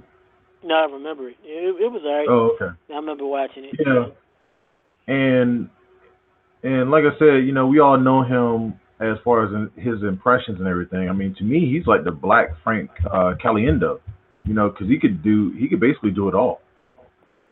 Mhm. Um, but other than that, you, say um my my my first memories of Aries Spears is um I didn't even know his name. Ended up catching Mad TV um late one night, random, and uh he was doing Bill Cosby. It was like a Bill Cosby reunion where uh, it was like a Bill Cosby like a talk show or something like that. And I remember me and my mother started laughing and cracking up. That was my first introduction to Aries Spears. I didn't know his name or nothing. Um, and then I started seeing him on Mad TV, and then of course the stand-ups he did. I didn't know he did any voices on Boondocks or uh, Black Dynamite till today. But um, like you said, you know, NSC Game Boy, some black comedians make you chuckle and others make you laugh. And Aries Spears one of those that really made me laugh. That was very, um, very talented, uh, definitely. Um, definitely. Uh, Mad, uh, when you think of Mad TV with Aries Spears, and anything pop up any skit that uh, comes to your to come to the comes to your mind. Yeah, actually, Mm. I, I do want to one skit that really kind of mind, and he did one with um I think the lady was named Deborah. Um, I Deborah forgot her last- Wilson. Yeah, Deborah Wilson. They and, and they had a, a lot of great chemistry. I, I I wonder if it was any chemistry off stage. they really had like I, they really had like I don't know if y'all noticed it. Maybe I thought it was just me, but I I thought that their chemistry was just a little too close, and maybe I don't know if Aries would want to talk about that, but yeah, I mean that might be a little too personal. But anyway, they did a skit when she was at a funeral. I always remember this because how black. uh I at the time I'd never been to a black church, so I only see it on movies and TV. And um Aries' character was dead and playing a husband, and she was in there crying, and she was telling you know why Jesus, why God, take me, take me, and then uh next thing you know Jesus appeared and was like you know okay I'll take you, and you know Aries Spears' character comes out the coffin, he like all right you know she's gonna take, and now she's like no hold up you know. Now she's trying to Hmm. bargain with Jesus, like you know, like you know. I was just saying that I really didn't want you to come and take me, you know. And it was just funny because it's all, you know. Aries is like, well, look, you know, you said it, you know, and, and I always remember that skit because I thought it was just so comical because it, it's something that I always seen, and it was like, what if, you know, Jesus Well, come now? That's why everybody say, I guess Jesus take the wheel now. They don't Mhm. say you know, come because they like if he do come, he can he don't come for me. He just come for the situation. Because they ain't never want. Christianity Real- is funny. real- like it's, it's Real funny. quick, we got we we got we got exclusive phone call while we wait for Aries Spears to come back. We gonna bring in our good old buddy, uh, former WWE, WCW veteran in the business, Bobby Starr. Uh, welcome, buddy, to back to Under the Mat Radio. I got five bars. Hey, Bob. Hey Bob, how What's you going doing? on, guys? No, I, I was tuning in and I heard you guys were having problems with some reception. I was like, ah, what the hell? Let's call. Talk about CM Punk. This is a pro wrestling show, right? Yeah, Yes, it is. I, I, I I listened to your other guests and I listened, I listened. I'm going, Jesus Christ, did you ever work for that company? I did. Vince is God. Do you understand? Vince McMahon, Jesus Christ, they're like right next to each other, especially when you work in the pro wrestling business. He will do what he wants, when he wants, and how he wants. And guess what? Ain't not a goddamn person going to tell him different. If you listen to that Steve Austin interview, that is the closest you will ever get to Vince doing a shoot interview. And the reason they did that is to combat cult show with CM Punk. Now, mind you, remember, there's a part two of that interview coming this week. And I thought it it would is. actually I thought it would already be online, but it that was the CM Punk thing with Colt Cabana. Let me tell you, I met Colt for the first time when he came in to work for MCW, and we talked for a few minutes. And it was so funny because he knew who I was, and I had heard his name before, but I was totally clueless. But to meet the guy and talk to him, he was funny as hell. And the thing with CM Punk is, why should he give it to anybody else? That's his best friend. You know, Yeah, right think now, they- I would pull teeth to put Colt Cabana against CM Punk on an MCW show in Baltimore. Mhm. I And think anybody would. The only person that can pull that off is Colt Cabana because other than that, CM Punk doesn't. Do, do you under? I, it's hard for people to understand. Can you imagine having a million dollars in the bank? Your house is paid for, your cars are paid for, you don't owe any bill collectors any money, and you got a million plus dollars in the bank. Mm-hmm. yeah, And your wife still works for the company for now. right. Yeah, and she's got an amazing ass too. But that's beside the point. people let, let me tell you something, dude. This is the way I look at it. Props to CM Punk for one reason. Your former guest can talk all the shit you want. This is pro wrestling. Wake up. It's a work and everybody knows it now. It's not like when I got in the business in you know the late eighties where there there used to be a, a word called kayfabe. That's dead. Okay? If Vince McMahon looks at you with the magic wand and points it at you, boom, you're whatever the hell he wants you to be heavyweight champion, intercontinental champion. I remember when a championship belt meant something. Okay, I remember when Dusty Rhodes won the world title for the third time. That meant something. Now the championship belt is just a way of saying this is who I'm pushing. You know what I'm saying? It, it, it, it there's no earning it. Brock Lesnar to me, and I've met his wife several occasions when she was with Johnny B. Badd. Hmm, I wonder one to the next to the next. What does that make her? Oh, anyway, that's a different story. Um, the the whole point is is when I came around the business, Hulk was the champion or had won the title, and you saw him do interviews on television, but it was a rarity to see him wrestle. Why? Because he was busting his ass working the main event of every house show there was. Because back then you earned your keep. You put asses in seats and you made money. Okay? If he worked on TV every week, then of course why the hell would you pay to go buy a ticket? It's not like that anymore. The whole thing with Brock Lesnar, I'll never understand it because you have a world champion that is sitting home doing nothing with his thumb up his ass, making millions.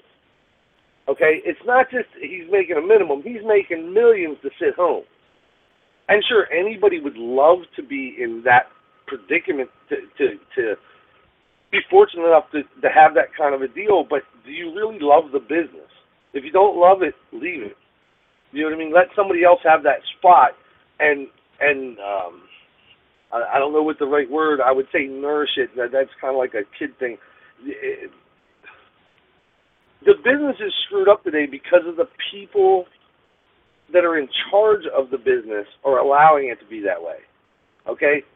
Stephanie and Hunter basically run the company now, but if Vince stands up and grabs a hold of that nutsack he's got, he's the boss. He owns it.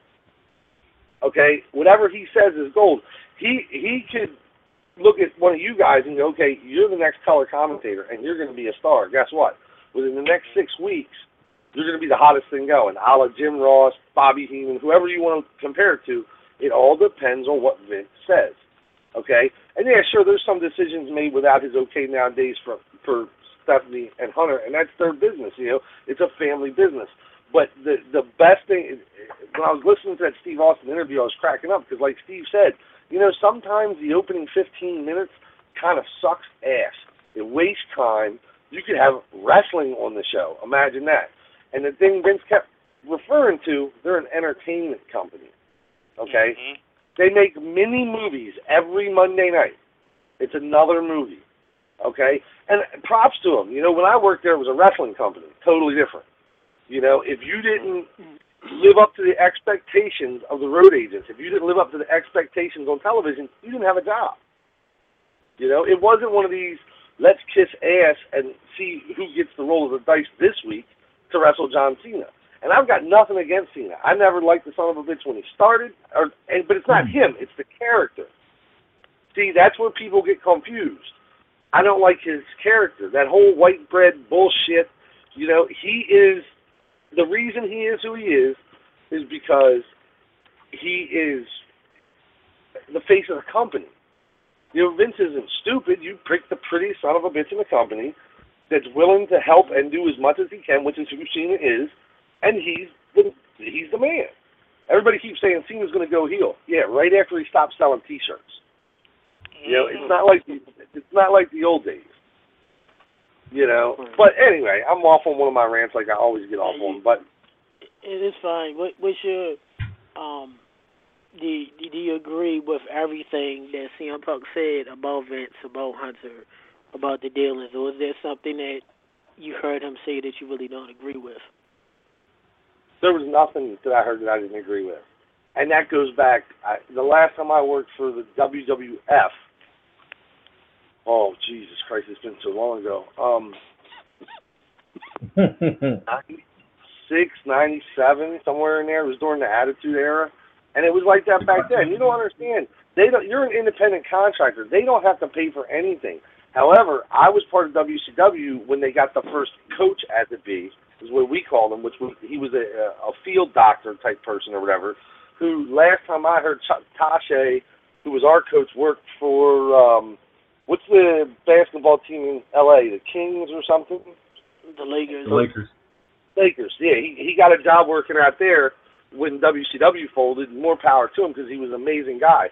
Now here here's the thing though. You have to understand if CM Punk is the top draw of the company, okay, that doctor is to do anything he can to get him to the next town.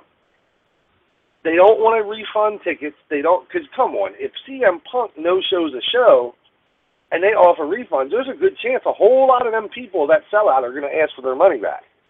You know what I mean? And it's kind of like I believe everything he said. Like you know, what, like you, I I didn't know who was speaking, but I I was listening because it's hard with the computer thing, especially once I called into the show because then I got two different versions. I can hear you almost live in my ear and then the replay on a computer. But you have to understand that's a promoter. That's what promoters do. You know what I mean? It's like, but the hard part is, everything what Vince said on Stone Cold's thing on the the network was true too. Miscommunication. Okay, get rid of the goddamn Hollywood writers. Get rid of Hunter and Stephanie and everybody else. If Vince McMahon is the one writing the check for the two or three, four million dollars a year to Punk, then those two need to sit on the other side, each other, across from each other at a table and argue it out and decide: is Punk leaving? Is he staying? Is uh, are you willing to do this? This is what the money. You understand what I'm saying? Right. Right. Right. And you know, for Punk to say he's never coming back, for me, at least said I'm not. I've never, you know, been a work in the business, but I know we know people. I I don't believe, and you know, I've been told by people just like you, Bob, other people in the business that's worked for WWE, is you never say never. They always come back. You know, Bret came back, Warrior, Sammartino. So how do you feel with Punk saying he's never coming back? He's tired. You know, do do do do you agree with that at all? I think right now, as of today, December what is it second, he's not coming back. However, Here's the difference, okay? And the only person out of that whole list of names that you just said, there's two people that really shocked the shit out of me that they came back. Number one was Bret Hart. Is I've known Bret for a very long time, and we've always been good acquaintances. I, I can't say we're best friends. We're not because I'm not. It's not like that. We see each other on the road, stuff like that. We've always been friendly to each other and always spoke stuff like that. Just like when he was just came through here not long ago, and then Bruno Sammartino. Sammartino stuff went way back from when I first started watching wrestling. Him and Vince Jr. did not. That just wasn't a good relationship. And the only reason he came back was because of Hunter. Hunter set that whole deal up, and I would guess made Bruno yet again another small fortune. But have to understand something. Punk isn't like these guys.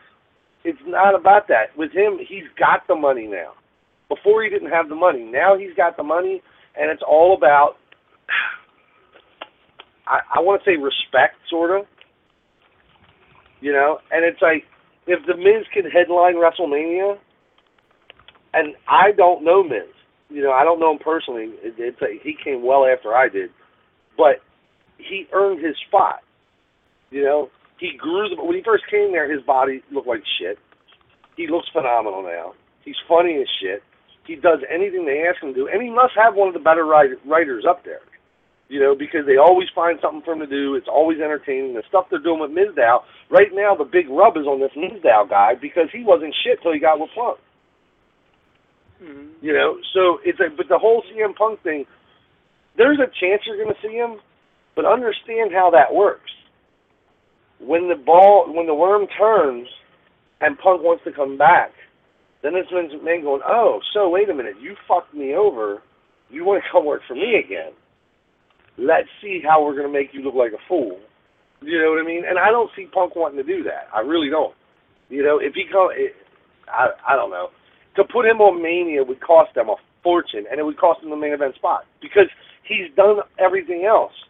That's what he wants. You know, and if you don't give it to him, he doesn't have to come back. You know why? Because with a million dollars in the bank, with all your shit paid for, you can live the rest of your life on that.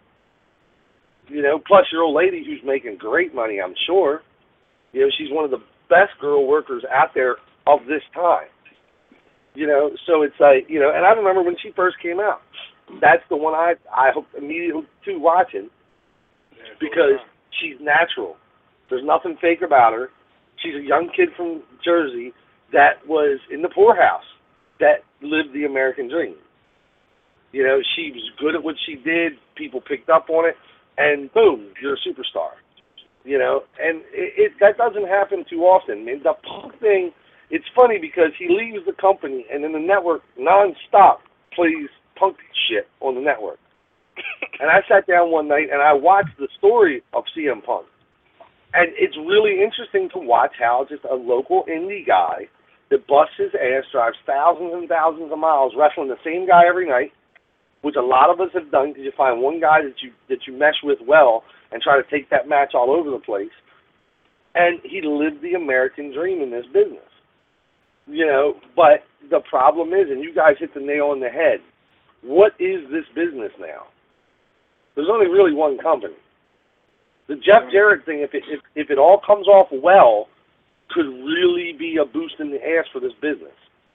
You know, where you're going to bring. And have you guys heard or reported on? I've read something. Yeah, I think it was yesterday about the Jap- one of the Japanese companies is going to start a network similar to the WWE network. Yeah, yeah, I think it's New Yeah. Japan. Yeah, I did read that. Yeah, I think it's New Japan.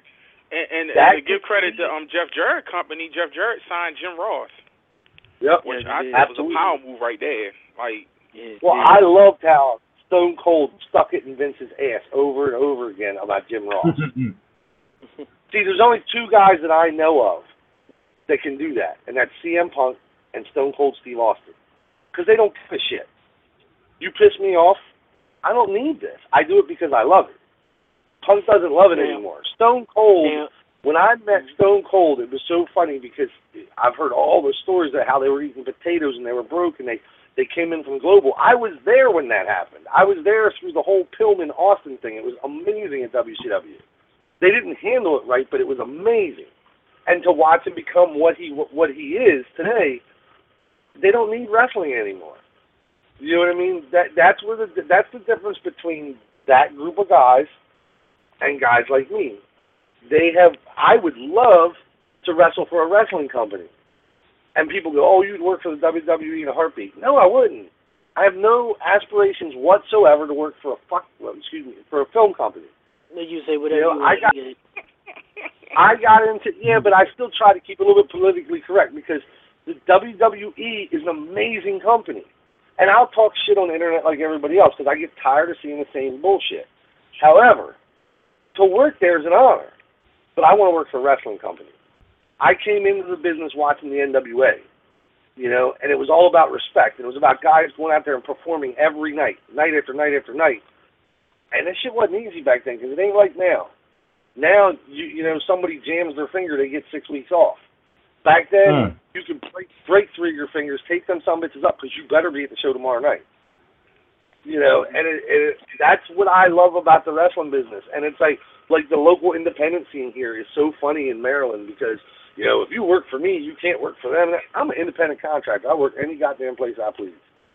You know, as soon as you have enough money to sign me to a piece of paper, let me know. You know, other than that, it's like I have friends that work for every company in the state of Maryland, you know, and it's kind of like I just laugh because it's like, okay, this one doesn't use me, but this one will, but Yeah. that one's pissed off because they would like to. I don't care, man. Yeah, we, I'm we, 42 said that. years- I'm- yeah. I'm 42 years old. I've been there and done that. Most of the owners, with the exception of MCW, because MCW, the owner, doesn't wrestle anymore, most of the owners of these companies in Maryland all wrestle. I've already been there and done that. I've been in the ring with the best of the best.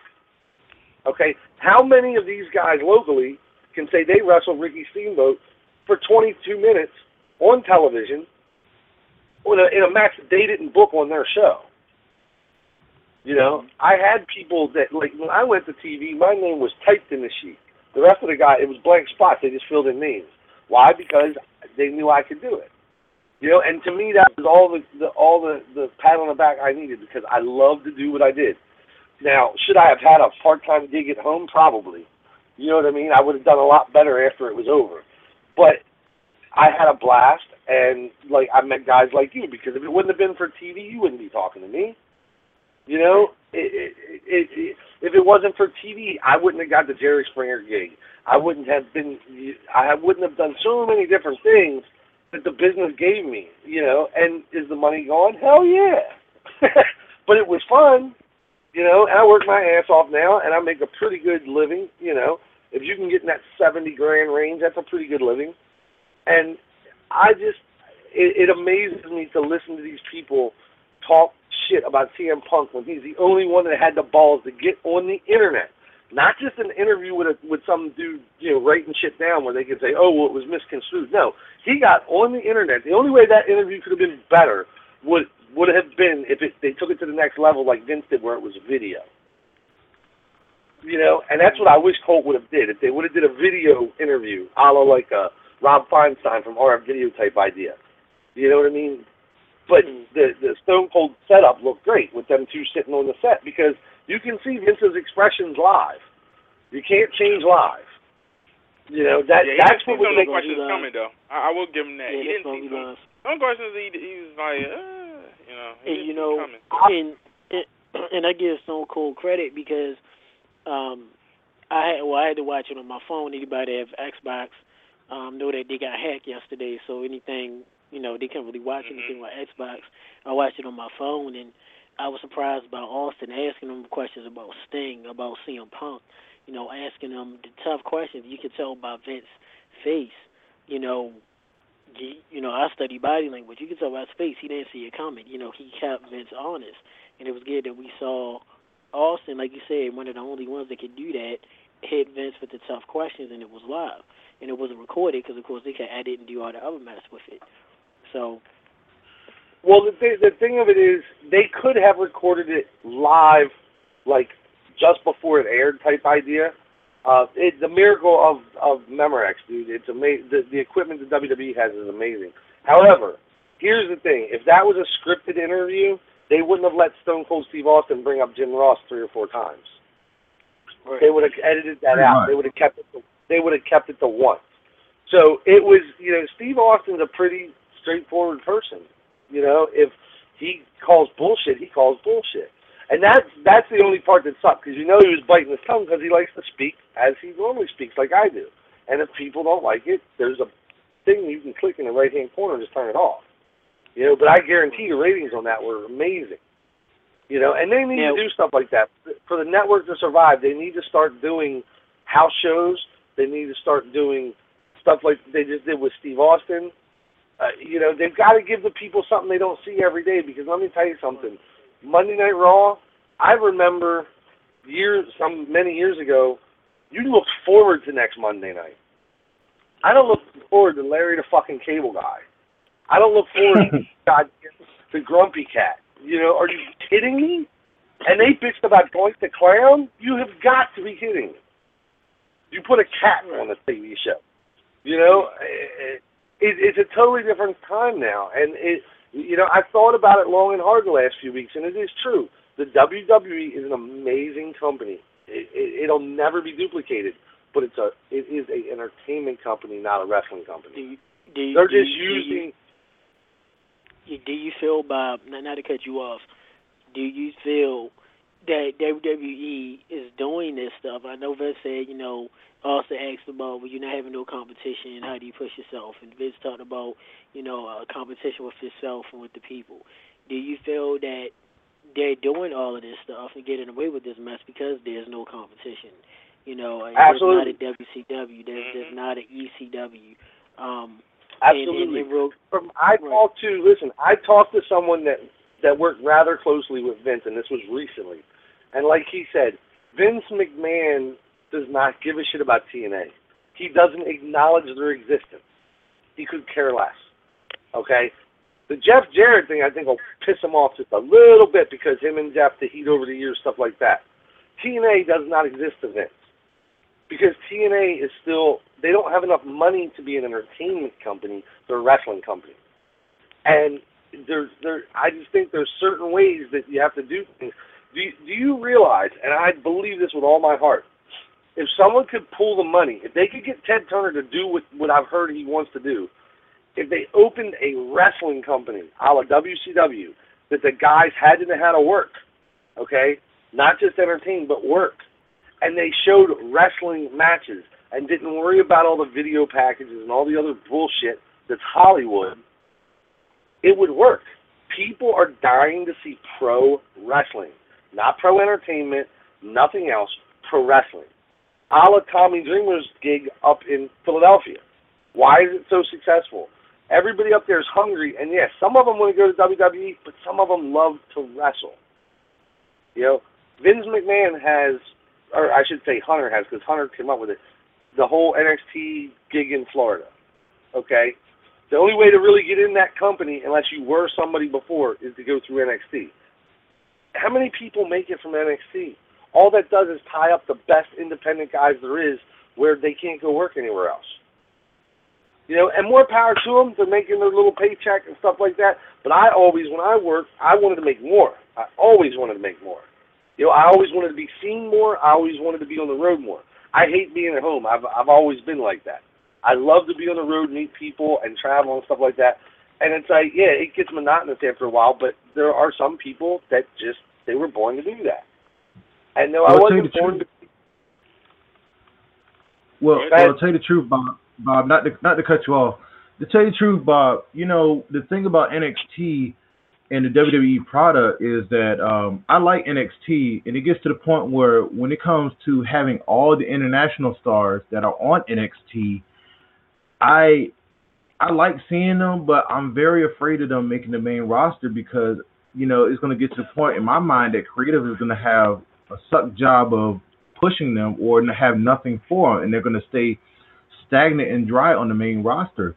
That's why right now, you mentioned, uh, Tommy Dreamer's House of Hardcore, that uh, everybody's foaming at the mouth to see the shows. Even I saw some of the matches on uh, YouTube, and it was it was good matches. You know, even when Del Rio when Del Rio had uh, came back and, and did his thing, everybody was foaming at the mouth to see that because why? The WWE uh, the WWE product sucks so bad. I agree with you said about Larry the Cable Guy and Grumpy Cat and uh Soccer Mom who's coming up next week or something, whoever. But it gets to the point where, uh, well, I'm just joking. Well, uh, it gets to the point that where, where, when when we see those people, we're just like, oh man, what's next? What what do we have now? So, but getting back to it about the product and the hosting, I used to like a personal favor. I used to like the guest hosts who wanted to get in the ring and wrestle, even though it was cheesy, or wanted to get with the product instead of just sitting back and saying that I got a movie coming out, come watch my movie, and they walk away with this check. You know what I mean? So I think right now with the indie scene is the indie scene has so much potential to step up and get to the point where they say, hey, there's other alternatives in WWE. Come watch us. And we go to these shows, and they're great. Is great amount of people who sees the wrestling and enjoys it. Right. Right. Now, um, It- it- Bob. That that's the quick, biggest problem with the business. If, if if okay, if they're if Coke went out of business, Pepsi shit out of luck. That make any sense? Yep. Hmm. It doesn't matter if Pepsi's on sale if there is no Coke.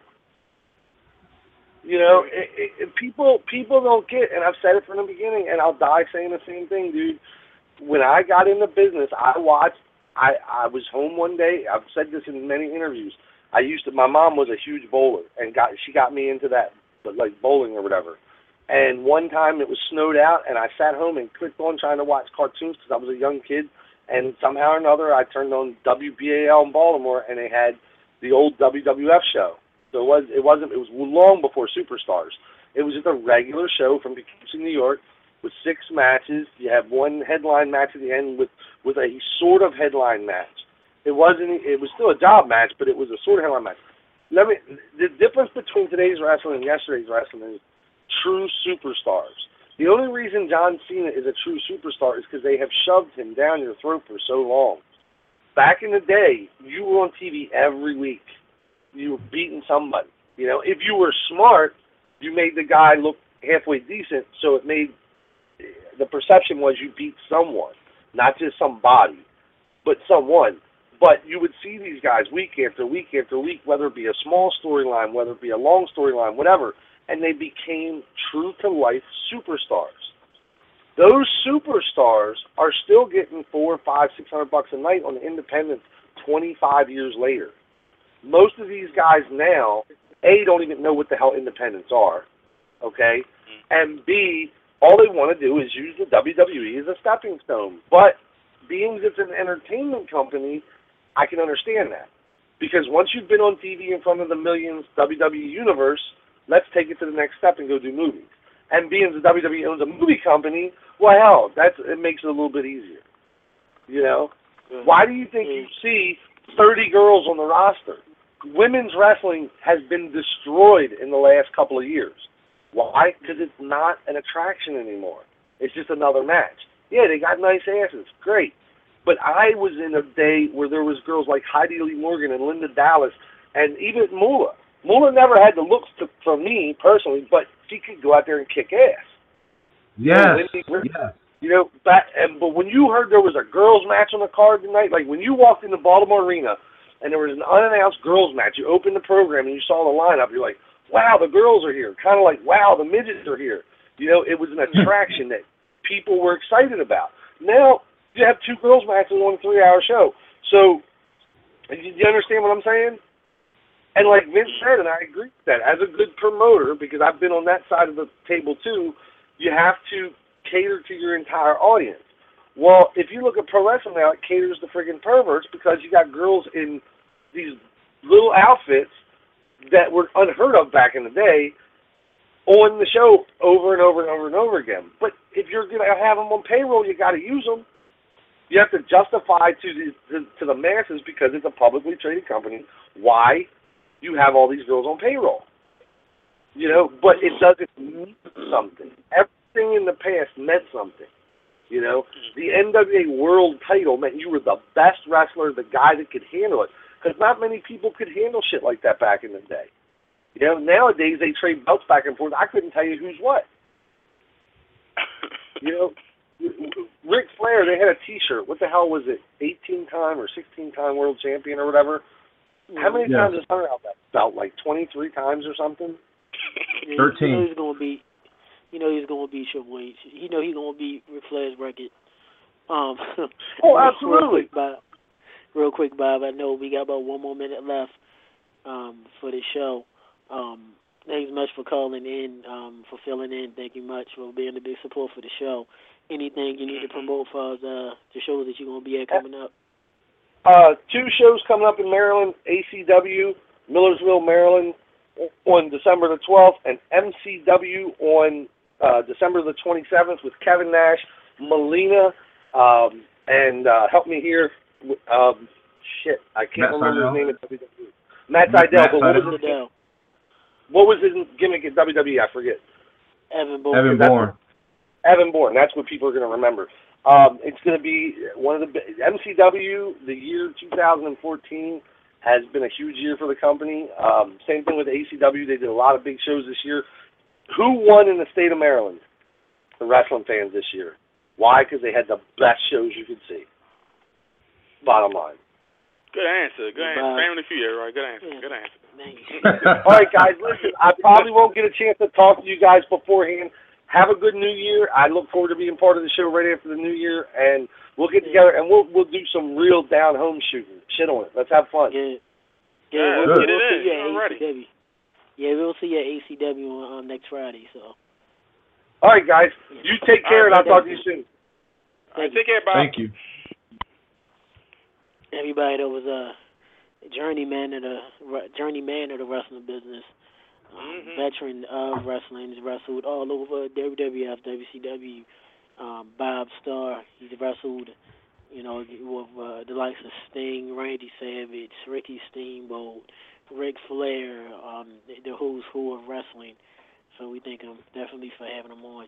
Um, real quick, um, just announced Shinblade, our correspondent, just confirmed Aries Spears does apologize, um, having uh, only one signal. Aries Spears will be back here live, live, live um, on December the 23rd at 7 p.m. Eastern Time. So we will be bringing back Aries Spears. But we do thank David Herro from Pro Wrestling Report for coming on in. Um, we Mhm, thank thanks, Eric Dave. For calling in. Also uh, attempting to, um, you know, talk. I understand things happen with weather. Uh, we do thank Bob Starr for calling in, definitely, and everybody that has contributed to the show and all those that are listening now. Uh, with that being said, I can't really say too much. Yeah, oh, big ups to all man Hydraulics. hydraulics. Can't can't forget him. MCW, thank Don't you. forget Black Wall providing- Street champ. Yeah, Black Wall Street, current Maryland Championship Wrestling Heavyweight Champion. So I can't really say too much. My voice is dead. Um, Edison Game Boy. Oh, I want to get the gospel. Everyone, and uh, once again, to recap what he said, the thanks to Bobby Starr, to David Herro, uh, to uh, well Aries Spears. We'll be back December 23rd. Don't forget part two. Um, to MCW champion uh, Drolix. Uh, this is NSC Game Boy with the host Tech, our correspondent Shinblade. Check us out. Um, follow Tech on Tech. Back, um, with down slash backslash UTMR Underscore. NSC Game Boy. Whatever. NSC Game Boy so correctly and the sensational one. Ain't that that's your, that's your handle? Sensational one. Yes, sensational one. O N E. All right. There you go. Um, follow us on Thank you. Twitter and hit us up on Facebook and all that other good stuff. We'll see y'all next week. We'll announce who who it is. Whatever. It's raining out here. I gotta get dry. All right, all right. Love y'all much, and we will talk to you next week. all right. See you then. Good night, everybody. Amen. Shalom. Amen.